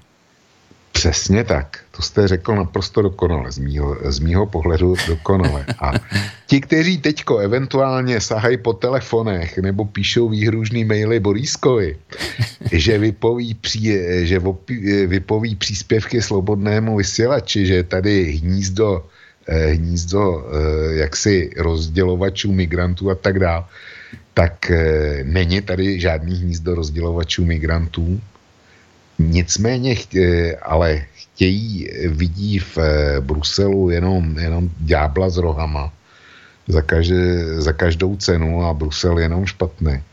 Tak nevím, jak je to, zeptám se nejdřív, než řeknu to, co mám na mysli. Jak je to na Slovensku eh, se stavu dálnic? Když si slovenská vláda naplánuje, že postaví dálnici, tak eh, dokáže snadno získat pozemky, dokáže snadno získat stavební povolení, anebo je to jako v Čechách. Ako v, že, Čech, ako v Čechách, přesně tak. No, v Čechách, eh, když, eh, když eh, se naplánuje dálnice nebo železniční koridor, tak na to vtrhnou ekoteroristi a různý potížesti. A začnou, začnou dělat všechno možné, aby se ta dálnice, ten železniční koridor nebo prostě něco vůbec, vůbec nepostavil. Jak je to u vás na Slovensku? Uh No, až takto nie, pokiaľ viem. Tu nám vlastne e, existujú, no, existujú také páky tých rôznych ministerstv, či je to dopravy, ministerstva vnútra a tak ďalej. Ja poviem príklad. Hej, mal sa stavať ten závod Kia aj v okolí Žiliny, pri Žiline. Ja No a, samozrejme veľké množstvo malých vlastníkov, lebo to je proste slovenský vidiek, kde ešte e, z, roku páne 1800 a tak ďalej sa dedia e, polička, drobia na e, jednotlivých, jednotlivých majiteľov. No tak boli z toho, bolo z toho veľké, bola z toho veľké kauza, lebo vlastne sa vyvlastňovalo, skoro by som povedal, že až násilne. Aj, takže tu tá povedzme, demokracia v tom českom ponímaní je, že vlastne každá eh, tá eh, entita ochranárska alebo nejaká iná si môže alebo musí presadiť svoje práva. Nejak takto to nefunguje. No, tak u nás, u nás je to teda e, v absurdní formě. Tady nejde o ochranářské entity. Tady jde prostě o potížisty, který, který z toho mají obrovskou zábavu a zřejmě, zřejmě jediný životní cíl zastavit, eh, zastavit podobné projekty. A proč jsem o tom začal mluvit? E, pro všechny ti, kteří ukazují směrem, směrem Brusel a tak dál, jak nám škodí, tak nechci vezmou za příklad toho, co dokážeme my sami když nám do toho Brusel vůbec absolutně nemluví, tak ať si vezmou eh, stavbu českých dálnic, konkrétně směr Drážďany, nebo směr Brno-Rakouský hranice, nebo, eh, nebo dálnici na Český Budějovice. My si nedokážeme sami doma podle našich zákonů zařídit ani rozumný vybudování dálnic a železničních koridorů tak neukazujme na, na, na Brusel, ale starejme se o to, co můžeme, co můžeme udělat a pak teprve ukazujme na Brusel. Hmm. Tohle vzkazu těm, kteří, kteří eh, píšou ty výhružné maily o tom, že, že eh, se slo, slobodný vysílač stal hnízdem pro bruselských fandů. Nestal. Já vždycky eh, pri týchto pri tejto príležitosti to rozprávam alebo hovorím asi tak, že pokiaľ komentujeme situáciu, tak sa snažíme vystupovať objektívne. To znamená popisovať realitu Přesně taká, tak. aká je. Nie ako, ako by sme chceli vidieť. Ja by som tiež chcel žiť v krajine, ktorá si bude riadiť svoje veci sama. To znamená, nie som priaznivcom Spojených štátov európskych. Z môjho pohľadu je to niečo, čo mi neprináša nejakú pridanú hodnotu. A myslím si, že ak hovoríte teda, že e, si máme vlastne riadiť tieto veci sami alebo urobiť si tieto veci poriadne sami, tak o tom toto je. Že žiť spôsobom, že si nebudeme vlastne robiť na schvály a budeme si tie veci vedieť vydiskutovať alebo urobiť sami. Bohužiaľ to nevieme. Tie daňové úniky, ktoré sú u nás v tej šedej čiernej ekonomike, sú v rádovo miliardách ročne, aj to znamená miliarda dve ročne, aj sa prelejú do šedej ekonomiky takýmto spôsobom. A to je len malinké Slovensko. Aj to znamená, že v Česku by sme hovorili, ja neviem, pomaly o 40 miliardách českých korun. No, tak já si myslím, že, že šedá ekonomika v České republice má větší rozměr než 40 miliard e, českých korun. No, šedá ekonomika bude minimálně dvakrát větší, no, ten, alebo tak. možno až trikrát. Hej. A, ale ten príklad hovorí o tom, že tie zdroje tu na. Hej. Čiže nechcem povedať, že v Nemecku, že sa neulievajú peniaze. Alebo niekde, niekde inde, že sa ja neviem, do toho rozpočtu odvádza menej len kvôli tomu, že je to že iná krajina, iná demokracia a podobne. Ale ten príklad na Slovensku, že akým spôsobom sa ľudia tu nastávajú, tak máme tu na práve tie kauzy okolo daňových únikov.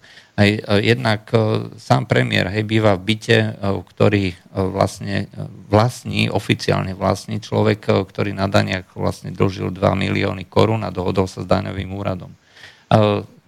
Prezident v podstate nepriznal, respektíve schválne zarátal nejaké, nejaké okolo 750 tisíc eur, aj, čiže to je koľko? Aj to je niek- 15 miliónov alebo koľko českých korún? 750 tisíc je nejakých 18 miliónov korún. No, no a, a toto vlastne uh, zarátal ako náklady na podnikateľskú činnosť, hoci to boli uh, náklady na jeho kampaň.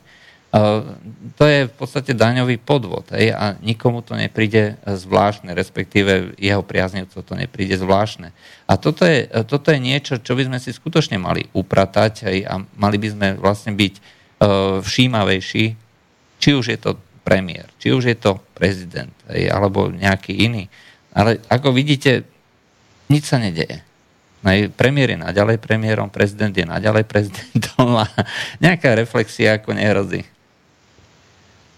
No to je, já bych řekl, že nevím teda, jak na Slovensku, ale u nás, situace u nás v Čechách je v tomto směru čím dál tím horší. Když se podívám na průšvihy, který má třeba Babiš, tak když si vzpomenu na to, že ne, neboštík eh, expremiér Stanislav Gross odstoupil proto, že nedokázal vysvětlit, eh, kde vzal 2,6 milionů na koupi bytu, který stál eh, asi celých 8, dohromady asi 8 milionů a neuměl vysvětlit 2,6 milionů.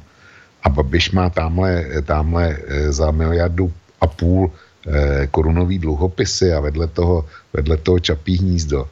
A v podstatě nic se, nic se neděje, je to, je to příští premiér, no, tak jsme se posunuli někam úplně jinam. Jo. No, toto je, toto je ináč najkrajšia vec aj na celej tej situácii, aj, že e, celá tá aj západná politika, že, že sa nejakým spôsobom babišuje, keď to tak poviem, aj, že vlastne e, sociálna strana demokratická, teda socialisti v Rakúsku, E, nevyvodia dôsledok z toho, že nejakým spôsobom e, postupovali neeticky, nemorálne a tak ďalej. Ich e, predseda je naďalej predsedom. Takisto nie je žiadna reflexia, ako ste povedali, v denníku N, alebo SME, alebo v nejakých ďalších. Aj naďalej to budú úctyhodní partneri, hoci vlastne sa dopustili takéhoto na tie západné pomery absolútne nepriateľného činu. No, mě na tom překvapilo, já jsem čekal, že po tom skandálu e, s tou e, fake kampaní, takže socialisti prostě děsně ztratí a děsně prohrajou. Ale ono, když se podíváte na výsledky voleb, tak oni e, dokonce jednu desetinu procenta proti poslednímu volebnímu výsledku přidali, jestli, jestli teda ty, ty grafy, který mám. A Eh, vypadá to, že nakonec asi skončí druhý, čili, eh, čili volič jim na tohle sto dokonce i kejvnu. Mm, to je věc, kterou nechápu. Mm, no, preto hovorím, že tá politika aj na západe sa babišuje a že dochádza vlastne, ako ste presne povedali, hej, že dochádza vlastne k rozdeleniu tej politickej scény. Hej. To znamená, že tým našim sa prepáči absolútne všetko, akékoľvek správanie. Či je to neetické, nemorálne, dokonca možno aj priamo kriminálne. Čiže cez to sa vždy prenesieme, lebo to sú naši. A toto je naprieč celou tou západnou civilizáciou a vytvára to absolútne morálne dno. Hej, to znamená, že človek, ktorý príde pred televízor a ja neviem, pred kamery a hovorí o tom, že treba dodržiavať ľudské práva, je jedno, že či na domácej alebo zahraničnej politickej pôde, e, treba byť e, demokraticky, treba dodržiavať zákony, no a pritom vidíme, že to jednoducho pravda nie je, keď ide o tých vôdzovkách našich, tak aká môže byť dôveryhodnosť? A, to je, a prenáša sa to na média, prenáša sa to potom na ďalšie a ďalšie osobnosti. Ja neviem, aká je dôvera médií. Hej? To Lügenpresse je dneska už bežný pojem aj v Nemecku. No, tak oni, oni tenhle termín vymysleli. Že? A, a je, to, je to záležitost, je to záležitost eh, spojená s děním na Ukrajině. Tam to vzniklo. Hmm. Prese je záležitost ukrajinské občanské války. No, Spravodajství v Nemecku. No, ja som, e, ja som akurát v dnešných komentároch práve na tému e, týchto, týchto rakúskych volieb pripomenul, že akým spôsobom vlastne komentovali, respektíve akým spôsobom postupovali tí naši politici a aj teda média vo vzťahu k Ukrajine.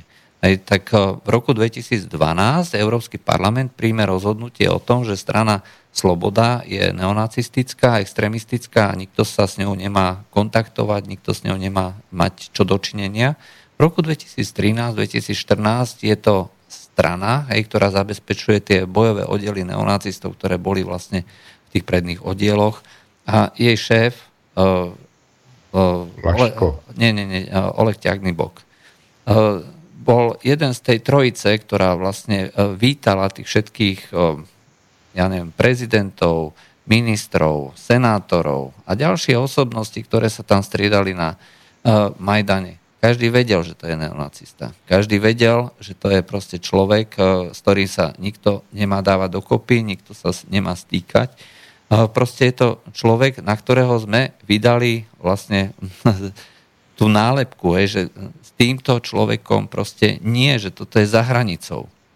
A keď išlo vlastne o to, aby sme presadili svoj vlastný záujem, aby sme vytvorili e, ten prevrat, hej, ktorý bol akože demokratickou revolúciou, tak e, jednoducho nám bol dobrý aj neonacista. A akým spôsobom je potom e, možné vlastne komunikovať vo vzťahu k verejnosti, keď na jednej strane vidí takéto čosi a na druhej strane sa káže o ľudských právach, o demokracii, o tom, že máme byť čestní, zásadoví a poctiví. Nedá se. No a z toho, z toho právě vznikl, vznikl v Německu termín leading media, jo, protože speci, speciálně veřejnoprávní, ale v podstatě všechny média hlavního proudu informovali podobným způsobem a Němci si to nenechali líbit. E, podobně se informovalo o migraci následně. Jo, to je, to je druhý případ. A výsledkem toho je, oni si mysleli, že, že prostě lidi ukřičí, uválcujou, e, vymijou jim mozky a výsledkem toho, toho dneska je, že, že se e, v Rakousku svobodní vrací do vlády. A v momentě, kdy se to povede rakouským svobodným, tak dřív nebo později se, mě, se k tomu přidá někdo třeba v Holandsku nebo ve no. Švédsku, ty praví jsem... Švédové, nebo jak se jmenou, no, nebo praví Finové. Jo. E, ve Švédsku jsou to švéd, švédští demokrati. No. Dřív nebo později ty rakouský svobodný bude následovat někdo druhý, potom, potom někdo třetí a tak dál. Já jsem, já jsem e, uváděl ten počet, z nového Bundestagu. Tam je dneska 160, 160 eh, reálných poslaneckých mandátů eh, jaksi mimo proces tvorby možný parlamentní většiny. A ty čísla dojdou. V Rakousku, už to, v Rakousku už to pochopili, že když není možná velká koalice, nebo když jeden partner řekne, že nechce, no tak nic jiného už nezbývá. A ono dřív nebo později to nastane jinde. Čili ta politika, ta politika, kterou prosazují tyhle radikálnější strany, tak se prostě stane za chviličku v úvozovkách za chviličku, ale stane se dřív nebo později součástí hlavního politického proudu. Už nebude ostarkizovaná. No, ja osobne si myslím, že všetky tieto strany, dokonca aj tie, ktoré sú označované za extremistické, si myslím, že majú právo vlastne na existenciu, to je za prvé, a majú právo sa aj podielať na vláde, pretože to je súčasť demokratického procesu. A vydelovať to len preto, lebo si niekto povedal, že v podstate nie je to záležitosť voličov, je to záležitosť elít. Elity si povedali, že s týmito my nebudeme komunikovať. Ale voliči si žiadajú, aby sa presadzovala politika, ktorú hlásajú vlastne tieto strany. A to bude sa musieť reflektovať a bude to musieť mať odraz aj vo vláde. Konec koncov, vrať, skúsme ešte tak rýchlo sa vrátiť alebo skomentovať ty dolné, dolnosaské voľby. Lebo, ty, ty volby v Dolním Sasku ty samozřejmě byly ve stínu, pro nás ve stínu rakouských voleb a e, navíc tam byl ten efekt, že před třema týdnama byly velké volby do spolkového sněmu, tak kdo by se staral o nějaký zemský volby v dané chvíli. Jenomže tam došlo k obrovskému překvapení, Eh, všichni počítali s tím, že sociální demokracie utrpí další těžký debako a eh, že AFD vtrhne do parlamentu a zase s nějakým výsledkem, dejme tomu 15%. Jo.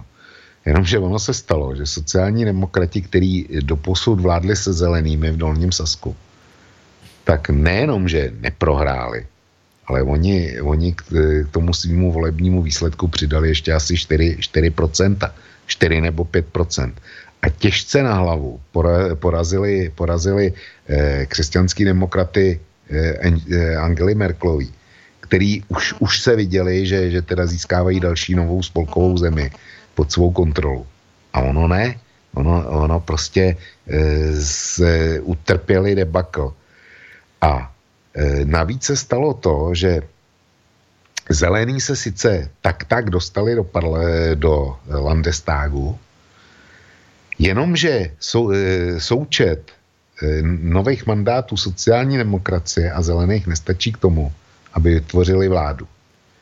Potřebují k tomu nějakou další stranu. D-Linke se do parlamentu nedostalo, s AFD nikdo nemluví, jak známo, a ty by, ty by s touhle kombinací stejně do vlády nešly.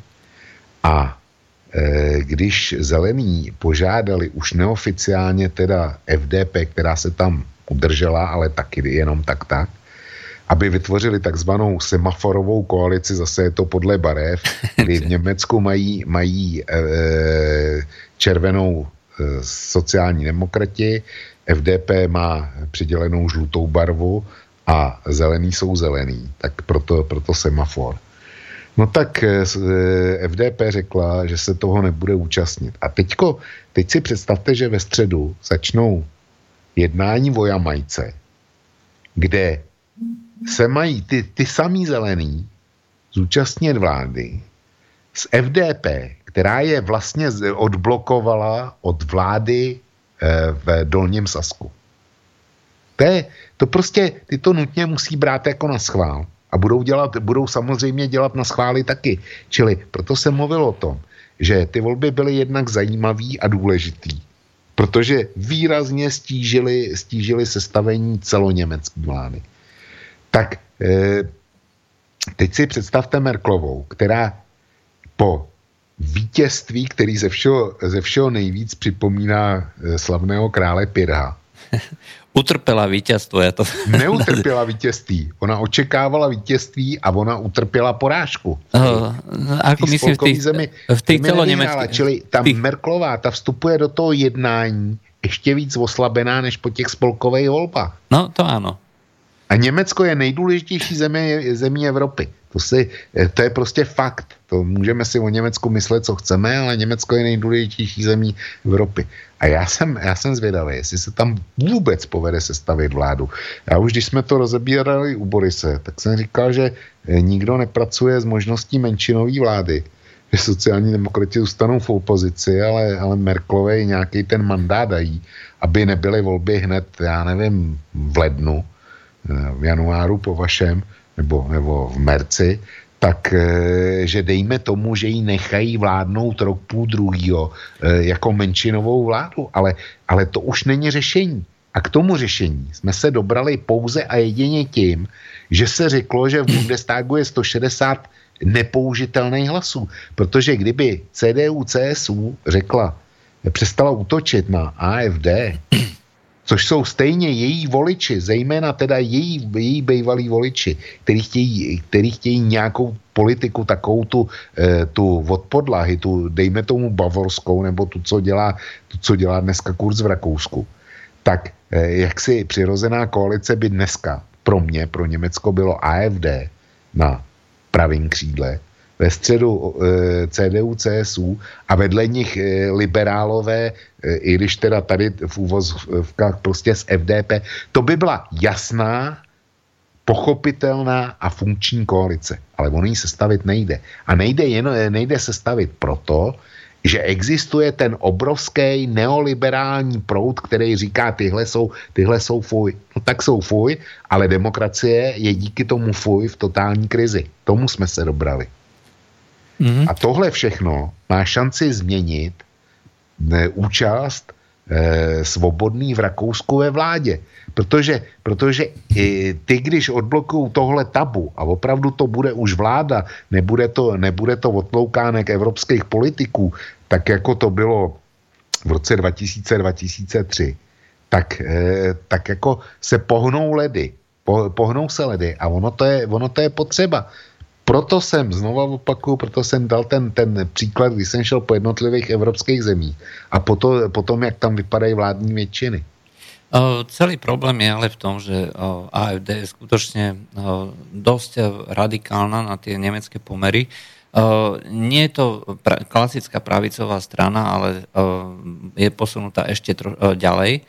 Uh, a to, to bol aj dôvod, že prečo Frauke Petri vlastne uh, z tej strany odišla, prečo zakladá uh, tú Blue Partaj. A tá má byť vlastne tým, čím si predstavovala, že vlastne AFD bude, aj čo vlastne mala byť po tom, keď bola založená povedzme tými, ja neviem, univerzitnými profesormi ano, alebo, alebo osobnosťami, e, ktoré videli, že celá tá politická scéna sa posunula prudko doľava. Hej. Dneska CDU nie je pravicová strana. Je to strana, ktorá je ešte keď bude mierny, tak stredová. Ale no, naprav... Oni v podstatě přebrali sociálně demokratický pro, program. No, to, to máte naprostou pravdu, ale co, udělala, eh, co udělali, dejme tomu mainstream a Eh, křesťan, křesťanští demokraté proto, aby si s eh, paní Frauke Petry udělali přijatelného partnera. Vůbec nic.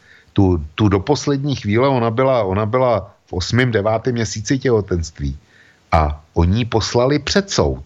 V podstatě nesmyslnýma žalobama poslali ji před soud. Jo. A místo toho, aby, aby si vytipovali v té straně, která zcela evidentně rostla nahoru, tak aby si vytipovali politického spojence, s kterým se dá mluvit a nestratili úplně, úplně hlasy a tím se znefunkčnili parlamentu, no tak oni dělali to, co dělali. E, a dneska koukají na to, že, že AFD se opravdu, e, opravdu tam vy, vyhrálo to radikální e, echt nacionalistický křídlo. To je, to je výsledek.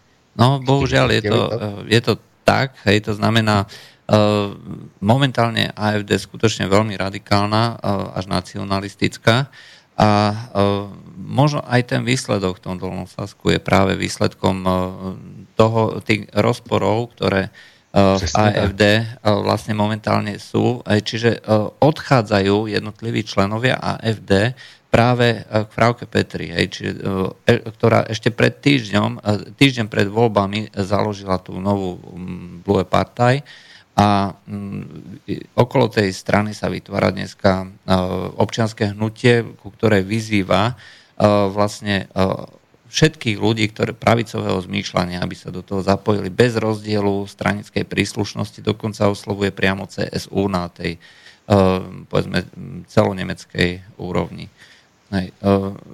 Čiže je to, je to spôsob, akým si myslím, že reflektujú aj títo politici na tej strane, povedzme, tej pravej alebo tej, ktorá ochraňuje národné záujmy, hej, že to, snažia, sa nejak, snažia sa vlastne zapojiť tých voličov do toho rozhodovacieho procesu a dať im priestor. Máme telefon, môžem na chvíľočku? Jasne. Uh, áno, počujeme sa, ste v Eteri. Halo? No nic, zložil.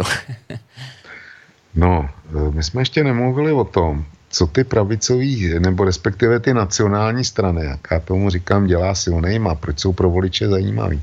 Z velice jednoduchého důvodu. Jsou politický témata a jich čím dál tím víc, který standardní strany a mainstream ten, který nám vládne už, už 20 let, tak buď je nechtějí brát vůbec na vědomí.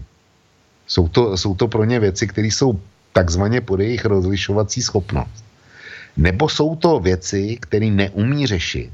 A nebo třetí kategorie je věci, které nechtějí řešit. A dělají, dělají jako, že nejsou. Klasika císařovo nový šaty. Takže to je, to je tematika, na kterých, eh, to jsou tři druhy témat, na kterých rostou, rostou tyhle strany, který, který jsou potom ostarkizovaný a v podstatě, v podstatě e, se je snaží na tom, na tom e, znemožnit. Jenomže v Rakousku už to došlo tak daleko, že, že prostě nebylo možné tuhle operaci provést. Právě proto, že se s tím začalo ne v roce 2014 nebo 15 při migrační krizi, ale že s tím začal Haider v roce 2000 nebo před rokem 2000. Eš, tak... Ešte jeden postrek na túto tému etablovať, toho etablovania. Treba tiež pripomenúť, že strana zelených bola zo začiatku považovaná za extrémistickú stranu. Čiže bola presne v tej pozícii, ako je dneska AFD. A dostala sa do rôznych parlamentov, najprv zemských, neskôr potom aj na tej, na tej celoštátnej úrovni v Nemecku teda. A, tým, že získala skúsenosti z vlády, že ostatní si overili, že nie sú až takí, takí radikálni, ako si pôvodne o nich mysleli, začali byť vnímaní ako štandardná alternatíva. Čiže to, čo vlastne v Rakúsku prebehlo, aj so slobodnými, si zažili vlastne aj tí zelení.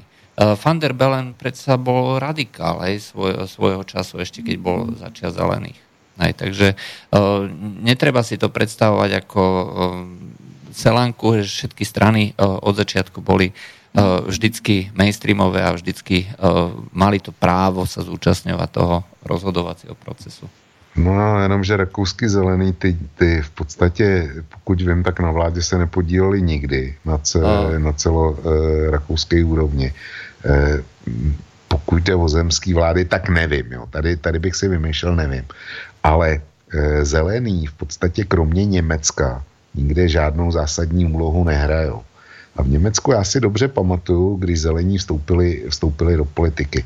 To byla řádově půlka 70. let nebo, nebo konec 70. let, kdy, kdy zelený hnutí vzniklo. A máte pravdu, tam došlo k jejich těžký e, ostarkizaci, to byly, to byly prostě, byly označované za radikály, hledalo se jejich napojení na frakce rudý armády a tak dále a tak dále. A e, pamatuju si, když e, vstoupili do Bundestagu tenkrát, kdy s nima nikdo, absolutně nikdo nemluvil a nikdo, nikdo nechtěl nic mít. Ale bavíme se skutečně o konci 70. začátku 80. let. Takže to trvalo 40 let. 40 let trvala jejich politická emancipace, než se dostali do první zemské vlády a, a tak dál. Dneska budou součástí celoněmecké vlády. V Rakousku to svobodný z těch 40 let už, už zkrátili na 15. No áno, to je pozitívne. Máme tu aj zo pár otázok, takže rýchlo ich prečítam. Viete si typnúť, ako dopadnú české voľby? Pýta sa Peter z Popradu. No můžu to zkusit. Já, já o tom přemýšlím, přemýšlím už hodně dlouho. A ten typ dneska je jiný, než bych dal, eh, dejme tomu, ještě minulý týden. Podle vyhraje to jasně Babiš. Trochu si tvrdit, že bude mít 25, 25 eh, až 27 Ale pokud jde o druhý místo, tak by mě vůbec neudivilo, kdyby druhý, druhý bylo Kamura. Oh, zaujímavé. Eh, kolik, kolik, bude mít, kolik bude mít, to nevím. A třetí budou komunisti. A vůbec by mě nepřekvapilo, kdyby za, za touhle trojicí na čtvrtém místě byli Piráti. Hmm. A sociální demokrati podle mě e, s tou poslední záležitostí okolo Lítia, která tvrdím, že je vylhaná, tak budou rádi, když udělají dvoj, dvojciferný výsledek. Hmm, realistov, vidíte, re, uh, ne, reálně... mimo, mimo parlamenty nemají sebe menší šanci. Ale tak mají za sebou pentu, takže Uh, no, oni mají za sebou, za sebou nejlepšího politického analytika široko daleko. Mají za sebou jednoho e, z vašich miliardářů. No Pentu hovorím. No, mají, mají za sebou nejvýkonnější český politický think tank, který jediný má smysl sledovat z našich. A přesto, přesto nemají sebe menší šanci se do parlamentu dostat. Hmm, tiež si myslím. Uh, no, to by bolo voľbám. Uh, zdraví eh, Martin z Bratislavy. V dnešnom čísle denníka N nenájdete o rakúšackých voľbách ani škrt, za to Kotleba cez celú titulku a na záver pre istotu celá stránka o Kotlebovi. Od eh, autora, to je Daniel Vražda, eh, ktorý uverejnil celostránkové klanstvo lesníkov z nízkych Tatier. No, ja som si pozrel, akože, hm, čo majú na stránke, bolo tam o tých rakúskych voľbách, takže neviem. Asi som možno zle pozeral. Chcel by som sa spýtať, politolog pán Michelka, neviem, môžeme skúsiť na budúce. No a je tu na ešte taká informácia, že funguje už stream, to znamená videostream, aj, takže teoreticky je možné pozrieť aj tu na do štúdia, ale niekoho to neuvidíte, pretože ja som tu sám za mikrofónom a na druhej strane oproti mne je virtuálne len cez Skype a cez internet vlk z portálu Vlkovo bloguje. Tak nejak. A na mňa byste nevideli vôbec nic. No. no, vy ste taká záhadná postava.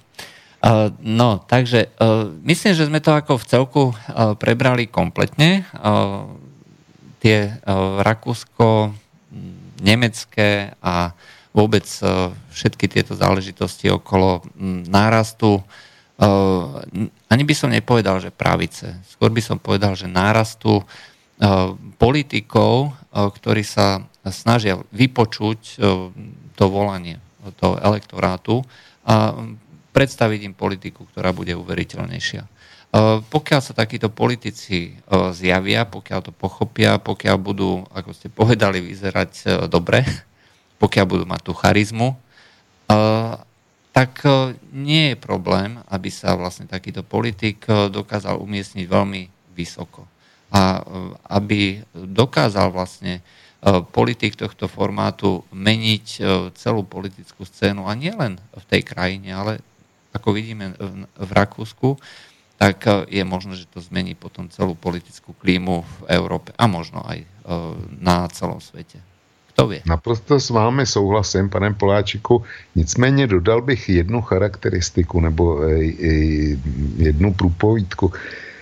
Průnik takzvaných nesystémových stran do vrcholných pater politiky není selháním voliče, nýbrž je selháním tradičních politických stran. Ale s tým zase súhlasím v plnej miere na 100% ja.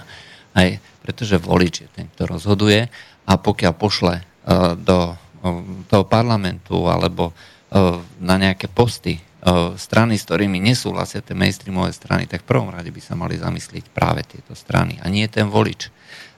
Bohužiaľ, nie je to ako v tom vtipe, že my sme dobrý národ, treba vymeniť. Platí to naopak. Pane Poláčiku, děkuju. Dneska bylo to pro mě zajímavý. Děkuju vám za to, jak jste to moderoval. Posluchačům přeju pěkný, pěkný týden. A pokud jsou tady e, ti, kteří chodí číst na kosu, tak bych je chtěl upozornit, že můj stav mi nedovoluje zatím e, nic psát a mm, to, že jsem se dneska účastnil téhle relace, tak znamená pouze tolik, že jsem schopen ležet a když jsem schopen ležet, tak jsem schopen číst a povídat do mikrofonu. Ale nejsem schopen se sedět a psát za, za, za klávesnicí. Nech, tedy mají pro mě pochopení. Děkuji. Dobre. Ďakujem za účast, lúčim sa s vami. Takže Vlk z portálu Vlkovo blogu je Juraj Poláček, Medzipriestor a stretneme sa znova o týždeň. Do počutia. Dobrou noc. Táto relácia vznikla za podpory dobrovoľných príspevkov našich poslucháčov. I ty sa k ním môžeš pridať. Viac informácií nájdeš na www.slobodnyvysielac.sk Ďakujeme.